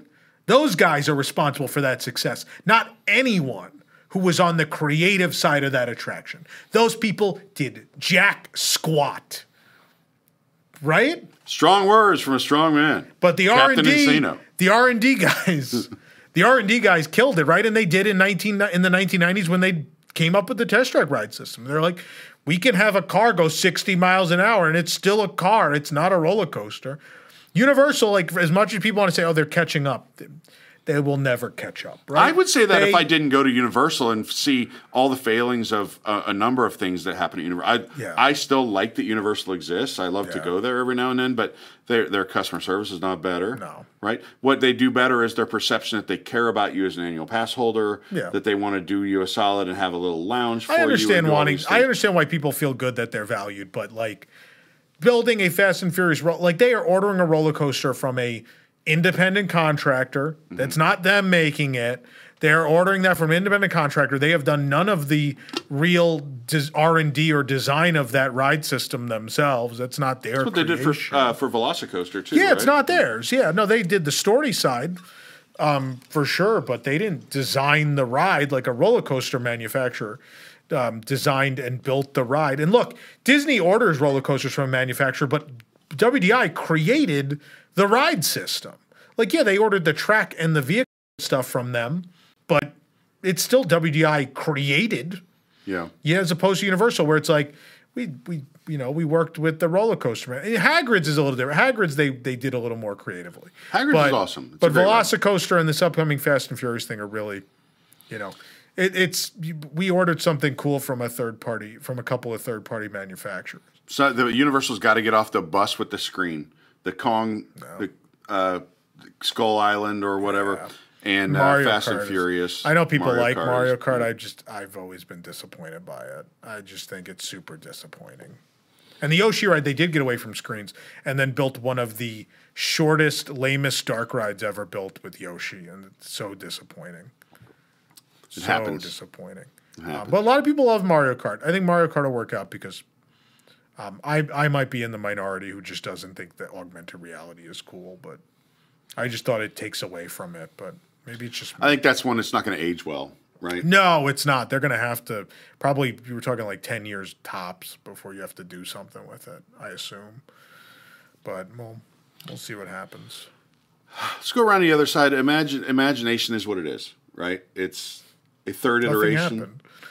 A third iteration. I'm just saying we're we're doing keeping score where we're at. Um, it is what it is. It's not popular. Uh, it's not great. It's not as terrible as it used to be. It's not as great as it used to be. Um, More people are going to the meet and greet behind the ride than on the ride, probably at this point. That's definitely true. It might actually the ride might be getting a resurgence, right? Just I think it's plastic. It's fine. So is most of the table. park at this point. I'm looking for something wooden to knock on and The rock. Oh, this is wood. The Oh, yeah, Tomorrowland. the Tomorrowland sign. Not the Knock on Rocket. Rod sign. Anyway. on that. Uh, so you know, I don't think there's a whole lot to say about what's going on at the land or the seas No, in terms of nothing the happened, reimagining yeah. of Epcot We talked about Awesome Um, Planet already. and and uh, the front of the park. I The one good thing yeah, um, the points of light is great. is amazing. Happy accident, right? Did, I ever tell you that story? Well, I have heard that it was supposed to be projections on there, and they didn't have any buildings to put projectors in because they knocked them down. Yeah, they realized after they knocked down the buildings there wasn't a good mount point for projectors. So um, instead, uh, someone at WDI was like, "What about these?" And then so Disney Live Entertainment apparently did not when they showed them the lights was like, "This is not what we asked for. This is not what we asked for." And then they moved forward with it and they turned the thing on and they were like, "Oh, well that that works." Oh, we made fun of it, right? We're hey, the tap light. They're putting in more It did seem lights. comical, but then once you saw it turn on, and you're like, you're like, "Oh, okay." wow, it doesn't even look real. Some some of the color schemes, it looks like it looks like concept art. It's amazing. It's neat. Now they could probably stand to scrub the top of Spaceship Earth. It's looking pretty grimy right now, but at nighttime, that is a stunner. and you drive by at night, you're not even in the park, and it's amazing. It's very cool. Um, and the you know the they put the pylons in. They look great. Gives me good vibes. I don't Yeah, know. the, the entrance is way better. I mean, the, '90s, the, the the Millennium entrance was not good, yeah. and they did a they did a nice job. I like the entrance now. I think I, I could. I'm not huge I would fan like the some music different loop, music. I was just gonna say I could use a, a music loop that someone in the music department at WDI actually made, um, maybe with you know Epcot music in it. But otherwise, like I mean, it's great to see the fountain back. That's wonderful. Um, I love the spaceship Earth sewer covers. I mean, yeah. Ah, the sewer themed sewer covers, except when they had a Galaxy's Edge one. yeah. Remember that? Yeah. They're like, uh, we we broke a s- a manhole. Cover. At least someone was like, "Hey, we can't put the regular ones there." They're like, "I guess we'll Yeah. put one of these for now." the manhole covers. Um, it's worth pointing out that um, Spaceship Earth was scheduled to be closed on May 26th of 2020 yeah, for what we assume was a pretty large and extensive they said it was. Spaceship Earth, our shared story. It was a Yeah. complete reimagining of the ride, where the story was. It was now um, the history of storytelling instead of communication. It is Spaceship Earth is rough right now. Yeah, it's not doing well. I, I don't dislike the ride. It's rough. Some of the, several my of the least favorite version I don't really like the screen portion of the descent anyway. No one does. Um, but several of the screens no longer work, or work sporadically, or don't recognize your ride touch properly. The ride system is very clunky and herky jerky, and there's a lot of stops and fits and starts and all that kind of stuff. Spaceship Earth could use some TLC. I, I'm sad that all, out of all these things they're mentioning, redoing um, obviously test track and they built a whole new roller coaster and all this other stuff, and that apparently Spaceship Earth has just fallen by the wayside. Yeah. What was really cool, I thought was really neat, was they were going to move the entrance and exit. So both the entrance and the exit were going to be behind Spaceship Earth now, which I thought was great. Like, think about not having that queue uh, Yeah. down under there. Like, obviously that mural needs to stay until the end of time, but Yeah. Like I thought that was a super cool idea. Where it's like, oh, that that would help out a lot. That'd be great. I think the the wonder of that as a child coming into this park, and you see this huge round thing, Yeah. and you're like, oh wait, I can not only go inside there, but I can go to the top of it, and I still a think that is one of the greatest That's- engineering feats in the history of mankind. Like, not even just theme park, like putting people in real spaceships. Mankind. We put people in real spaceships. And But it's the first, like they they achieved something. It was, it was not only what like take away the ride. It's the first freestanding geodesic sphere in the world that had never been done. Not only had that never been done, then they were like, we're gonna put a ride in it and animatronics, and at the top you look like you're in space. I'm thinking of the polio vaccine flight. I said architecture. No, architecture. What did I Did say? you? I, didn't said see- you said- engineering. You said technological. I said engineering. Oh, did you? yeah. I. Maybe. I didn't, but engineering is it not one of the greatest engineering or architectural feats in the history of mankind? I, I, I mean, there are pyramids in Egypt. They still don't know how they were built. I'm not saying it's greater than the pyramid. I'm saying is it not in the conversation for the top 10 or 20? It's pretty cool. I don't know. I don't know. I, I assume there are some things that have had a much larger impact on humankind that you can talk about. I, I get it. In th- terms of th- the context of theme parks or amusement, it's right up there, right? It's got to be one of the coolest things anyone's ever done. But as a kid, going, oh, I can go in this thing? Like, this is a signature. This should be the- a signature attraction. Are you going to tell me the contemporary is not one of the greatest architectural feats in the history of mankind? That had never been done before. okay. Every time someone builds a roller coaster, they point out the things that it does that no other roller coaster has ever. This is the first coaster ever to have a 4G negative dive. You do that. Yeah, I I, get it, right? That's These not- are they're, they're, the build architecture is full of things that have never been done before. No, but like you're inventing whole new shapes and processes, right? Roller coasters like The ours is ten are- yeah. feet taller, so it goes faster and it does right. Like that's a lot of it. But in the case of like the contemporary and Spaceship Earth, it's all right. We built the first all steel A frame structure with modular rooms that can be slid in and out, and a monorail runs through the middle of it. A space age transportation technology, at least as far as we're concerned as humans right now. I think it's amazing, but if you look in the context of the greater world around us and you talk to all the top architects, I don't know that they would agree that that's one of the most groundbreaking buildings of all time. I think it's fantastic. It's spectacular. Okay. But I don't agree. I, I think that's a bit hyperbolic, perhaps. I don't think so. All right. Write it on the wall. Hang a banner. In the studio. It's the greatest architectural achievement of all time. I didn't say the greatest. I said one of. Okay. I'm talking talking top twenty ish of all time in all of mankind. The process is the interesting part, right? Because everybody builds stuff prefab off Spaceship Earth is more, I think, way more amazing than the contemporary. I, I let me say that I think they're two very different things. But the construction process of the contemporary has probably revolutionized building construction more than Sure. than building a geodesic dome, Yeah. right, or sphere. Um, you know, every ship that's built now uses those processes. Every, Yeah. you know, what, I'm sorry, we're getting way off track because we got to get uh, eventually now we arrive at Journey of Water inspired by Moana. So I'm not gonna say- newest attraction. So people on, on, on our YouTube channel can go watch my honest review. So I've talked about this for 30 minutes. I want to hear now that you we took you to a preview. I want to hear what you think of it. Story time. Uh, Tom and I were invited to a cast member preview of Journey of Water, inspired by Moana, um, brought to you by Nestle Water. I don't, whatever it's going to be. Um, and I was very excited to go. It was pouring rain yesterday. Yeah. Bad. Like I texted Tom. I was like, "Are we doing this? Because it's not just like Florida rain, right? It's like extremely heavy rain. thunder Can't see my car from the front yeah. door type of rain. And I said, yeah. So I go, uh, get in the car. I get there, and the rain had lightened up quite a bit, actually. Yeah. And uh, we met our friends, and we proceeded to the attraction. Yeah. It is raining. I have an umbrella. We are inside 30 seconds, We barely entered. and the speakers come up. You know, attention, guests.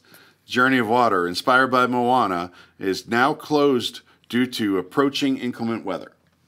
I think it specifically Please. said lightning in the area. No, they said approaching inclement weather. Oh, okay. Right, something like that. Anyway, um, please proceed to the exit. Yeah. And then they turned off all the features, and we're like, well, we're in. We can't go back through the entrance. said we just walked to the through, go to the exit, exit. yeah. So we at least walked through it. Yeah. Uh, and thankfully, after uh, we went uh, and did other stuff for a few minutes, I guess. Rose and Crown? Just tell not go to people Rose where Crown? we went. The most revolutionary bar of maybe in history.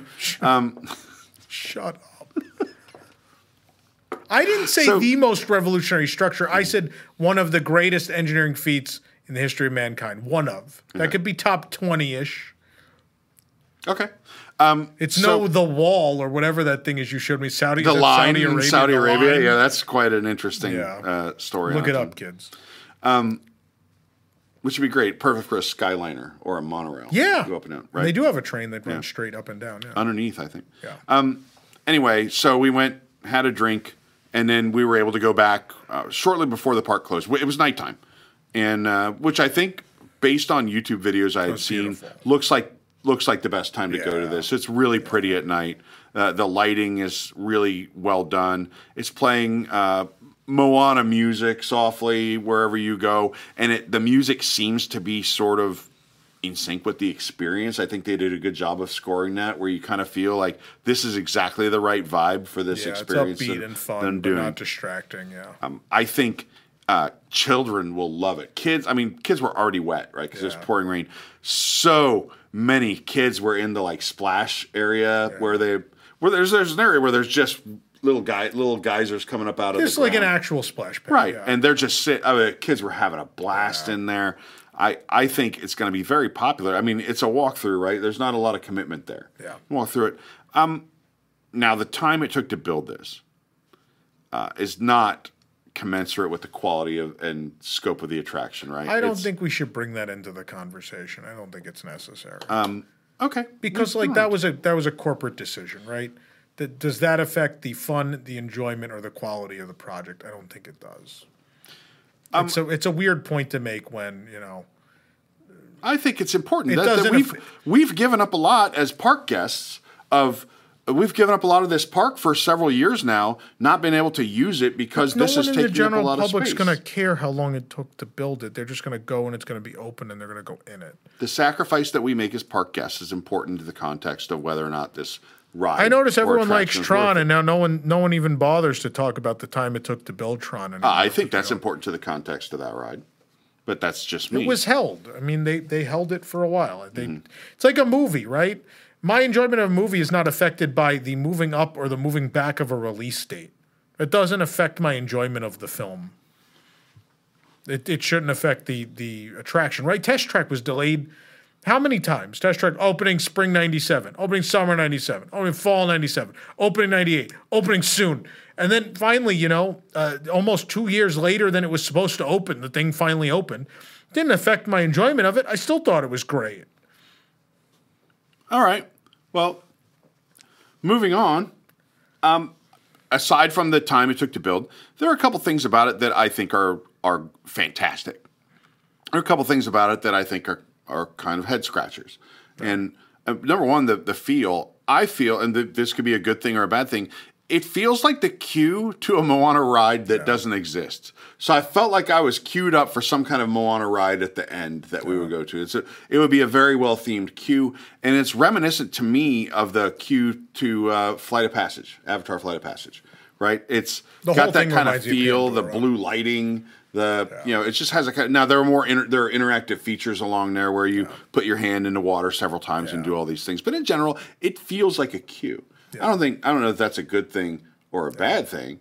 Um, but maybe because it reminded me of Flight of Passage, it also made me think, man, this would have fit better in Animal Kingdom. I know that's going to be a common criticism. I know fair. that you might um, rebut that criticism because I know that you're a big fan of this attraction. just because I'm a fan of it doesn't mean I think it went in the right place. That was the, the only two criticism I uh, criticisms I had was number one, it does feel like it probably didn't go there. I mean, I think it it works as an Epcot attraction. It does for, first and foremost teach about the water cycle. The water cycle is the main aspect, then Moana is the secondary thing. That that works for me, but at the same time, like it does feel like it should be an Animal Kingdom. And the other thing is it not being open access, like it having a queue and a flow through. Yeah. I'm not wild about. I think it should have been more of a series of pathways that you could cut through if you wanted to. Right. My when I first heard descriptions, I thought it was going to be kind of a, a, a path through.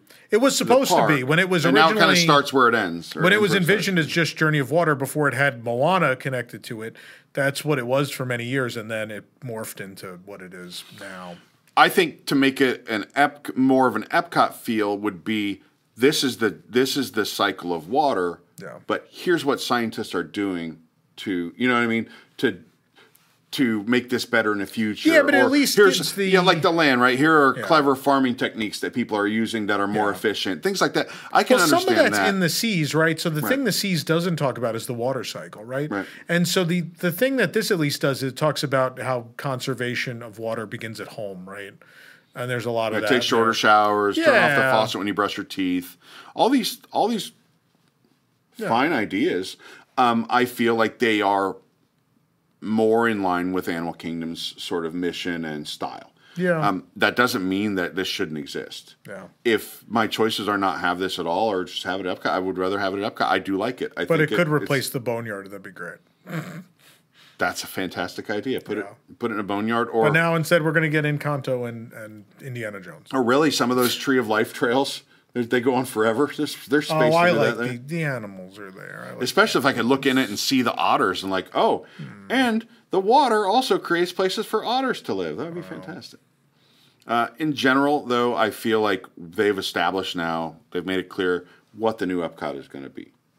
And it's kind of a mishmash of things. It's not anything. It's yeah, kind of a, just a over the place. hodgepodge of things with a little bit added here to make it seem like you could make a case for it being an Epcot. Yeah. But I don't feel like any of that stuff in you know any of the new stuff in Future World feels like Epcot. I don't feel like it belongs in Epcot. No, at the Epcot we knew as kids is is long gone and dead and buried and um, the That's part of life, though. And the This- grave has been defiled several times, but Look, this is this is everybody that's grown up has dealt with this, right? Something they loved or something they had fond memories of either went away. Uh, you know, as someone who grew up in the '80s, the shopping mall, right? Those are going away. That was where that was the thing. Everyone went to the mall. Those are being uh, demolished, right? All these life changes. They paved paradise and put up a parking lot. You know, all that kind of stuff. And now they're taking Epcot and they're making it um, better uh, in their minds for whatever this next generation is. I just feel like other Disney parks are allowed to evolve and they keep like they hold on to the things that are most valuable and the things that change are kind of the the you know peripherals, right? Think about Disneyland. Yeah, not the connective tissue, right? Um, Yeah, we think about like Disney Sea over the twenty something years that's existed. Even Disneyland Paris. Um, you know, the all the core stuff is still there. Um, I mean, most of those are castle parks, but um, yeah, I just think it's it's weird. I just think it's weird that like Epcot and Hollywood Studios in particular have very little of their original identity. I mean, Hollywood Studios has none of its original identity. Every the only Disney park in the world that doesn't have an opening day attraction. Yep. Yeah. So And and um, frankly, I feel like some of the opening day attractions are were worthy of sticking around. This isn't like this isn't like DCA where the park didn't connect with anyone and no one be liked it and you have to just overhaul it, right? This is you can update things. We update Pirates and Mansion, right? The Great Movie Ride certainly could have been updated. Um, and in the case of Epcot, like would a modern version of Horizons have worked? Yeah, I think it would. I think Figment didn't need to be closed; it needed to be updated. Right? These these were these were huge mistakes that dictated the rest of Epcot's existence. That has been a it's been a it's been a disaster for twenty something years now, and now we have to live with this version. I know. Look, there are people that claim to love this version. I don't know if that's authentic or not. There's some people that just like to say they love everything. Um, maybe they do. Maybe this Epcot means something to somebody else. I think. But uh, if you have any recollection of what was one of the most interesting and probably, possibly the best Disney park in the world at one point, uh, I think the Disney Sea of its generation was Epcot Center. Um, you know, you you know what you're missing, and there's a lot of stuff at Epcot that does not reach the grandeur, the inspirational notes, um, any of the the quality of a lot of that stuff that was done in the 80s. The artistry is is very much lost in a lot of this park.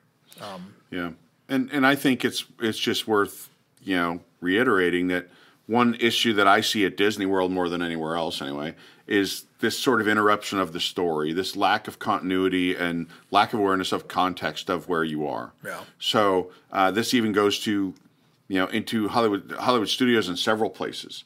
Um, obviously, the we would probably have been much less critical of Mickey and Minnie's Runaway Railway if it had been an animation area of I the park. I still don't think it's great. I mean, I no, like it better I, I in think it's better at Disneyland. But I still don't think it's a great ride. Well, but, but- it's much better at Disneyland. You you walk through um, the other side of Hollywood Studios, and oh, I'm in Star Wars, and then wait, then I'm not, and then oh, I'm in Star Wars again. Like the, the the storytelling is there's an opportunity for storytelling that it is interrupted, right? And I. f- Some of that's just the. I mean, all of this is due to limitation, right? They come up with an idea to do something, and they go, "Where do we put it?" And then they go, "Okay, we put it there, great." And then they go, "Oh crap, how do we explain this?" And I go, "We don't. Don't worry about it. Just people come and pay money to ride the new thing." It's the same thing here. I think we have attractions that um, are are good attractions that might belong somewhere else, and Yeah. nothing you could do about it, right? It's it's the They realities made of the business. decisions, and it happened, and it, it is what it is. I would rather have this than have web slingers, which yeah, that's fair. is works in the context of where it is in the park, but isn't a good attraction. No, it certainly could have been worse. I mean, at least Guardians is good, and at least Moana turned out really nice, and uh, at least Harmonious didn't stay. there we go. Win, win, win. Yeah, and Remy's added capacity, you know, it's another thing to do. Whether I love it or not, it's something else to do. Well, I still lament the fact that that you know um, the the uh, Bukos people did not let them build the Remy restaurant. But I've thought about that, too. operate it. As That's sad. Bistro Chez Remy is probably the highlight of Walt Disney Studios Paris. Not that there's a lot to highlight in that park, but I mean it's a really cool restaurant. Like that would be forget about be our guest, forget about a lot of those other restaurants. If you told people they could eat like you know, like and look at Roundup Rodeo does does a really poor job of what Bistro Chez Remy does, which is shrinking you down to that size. Like that would forget it. If if if what if Roundup Rodeo is hard to book, Bistro Chez Remy at Disney World would be the most impossible table to get. I want to sit on a wine cork. Oh, it's it's amazing. Yeah. The wine wine cork stools and the the tables.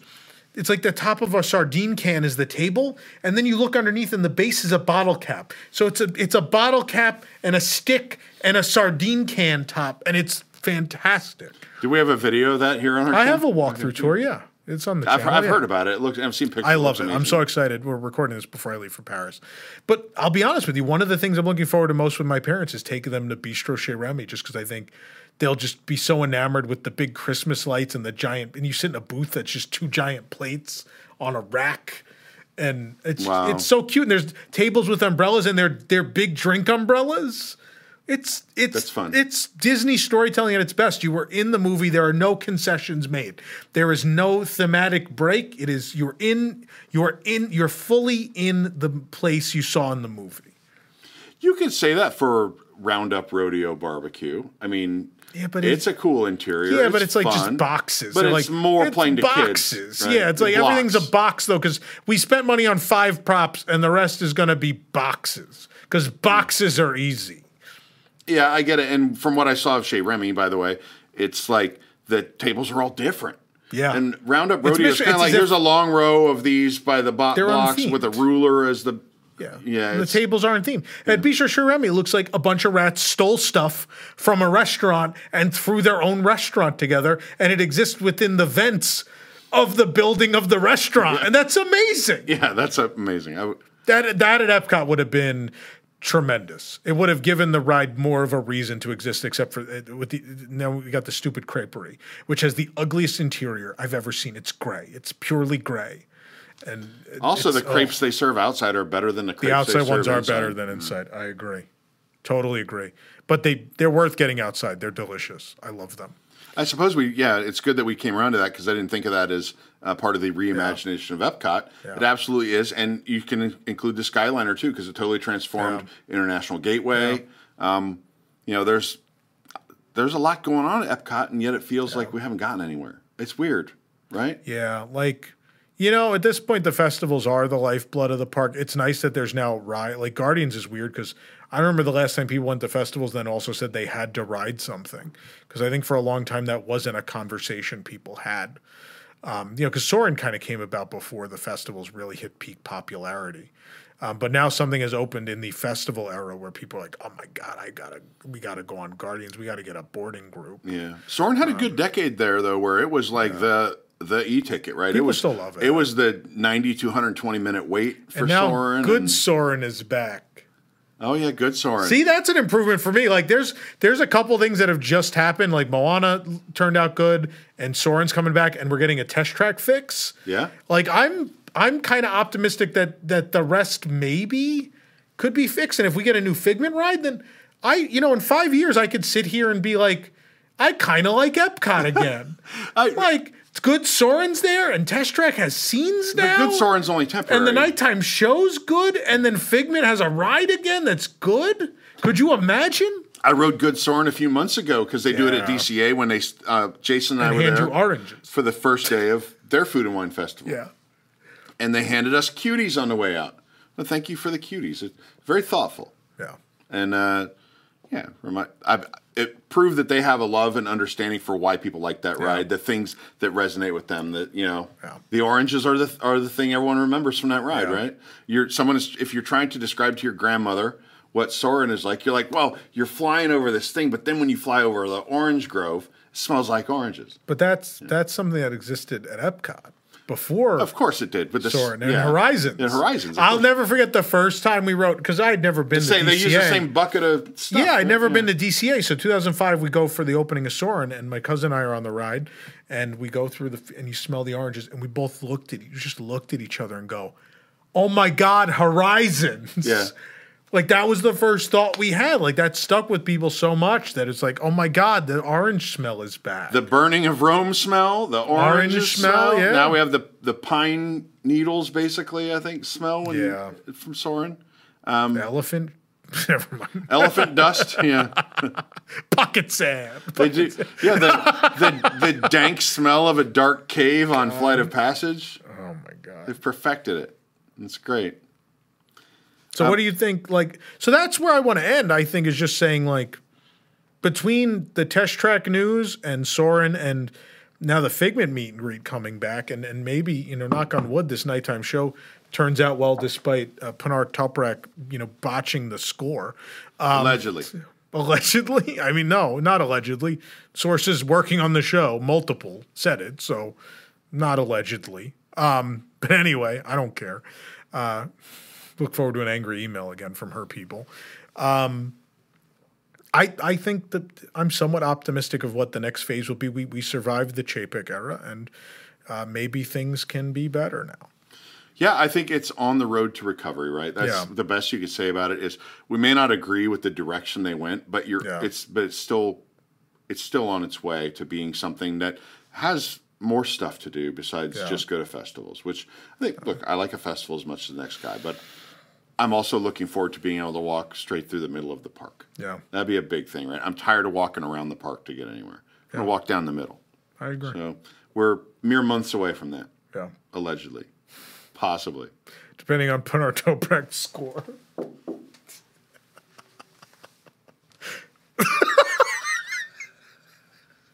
The opinions expressed by Tom Corless on this program do not necessarily reflect those. They are me. they are opinions, and you can't sue people for opinions.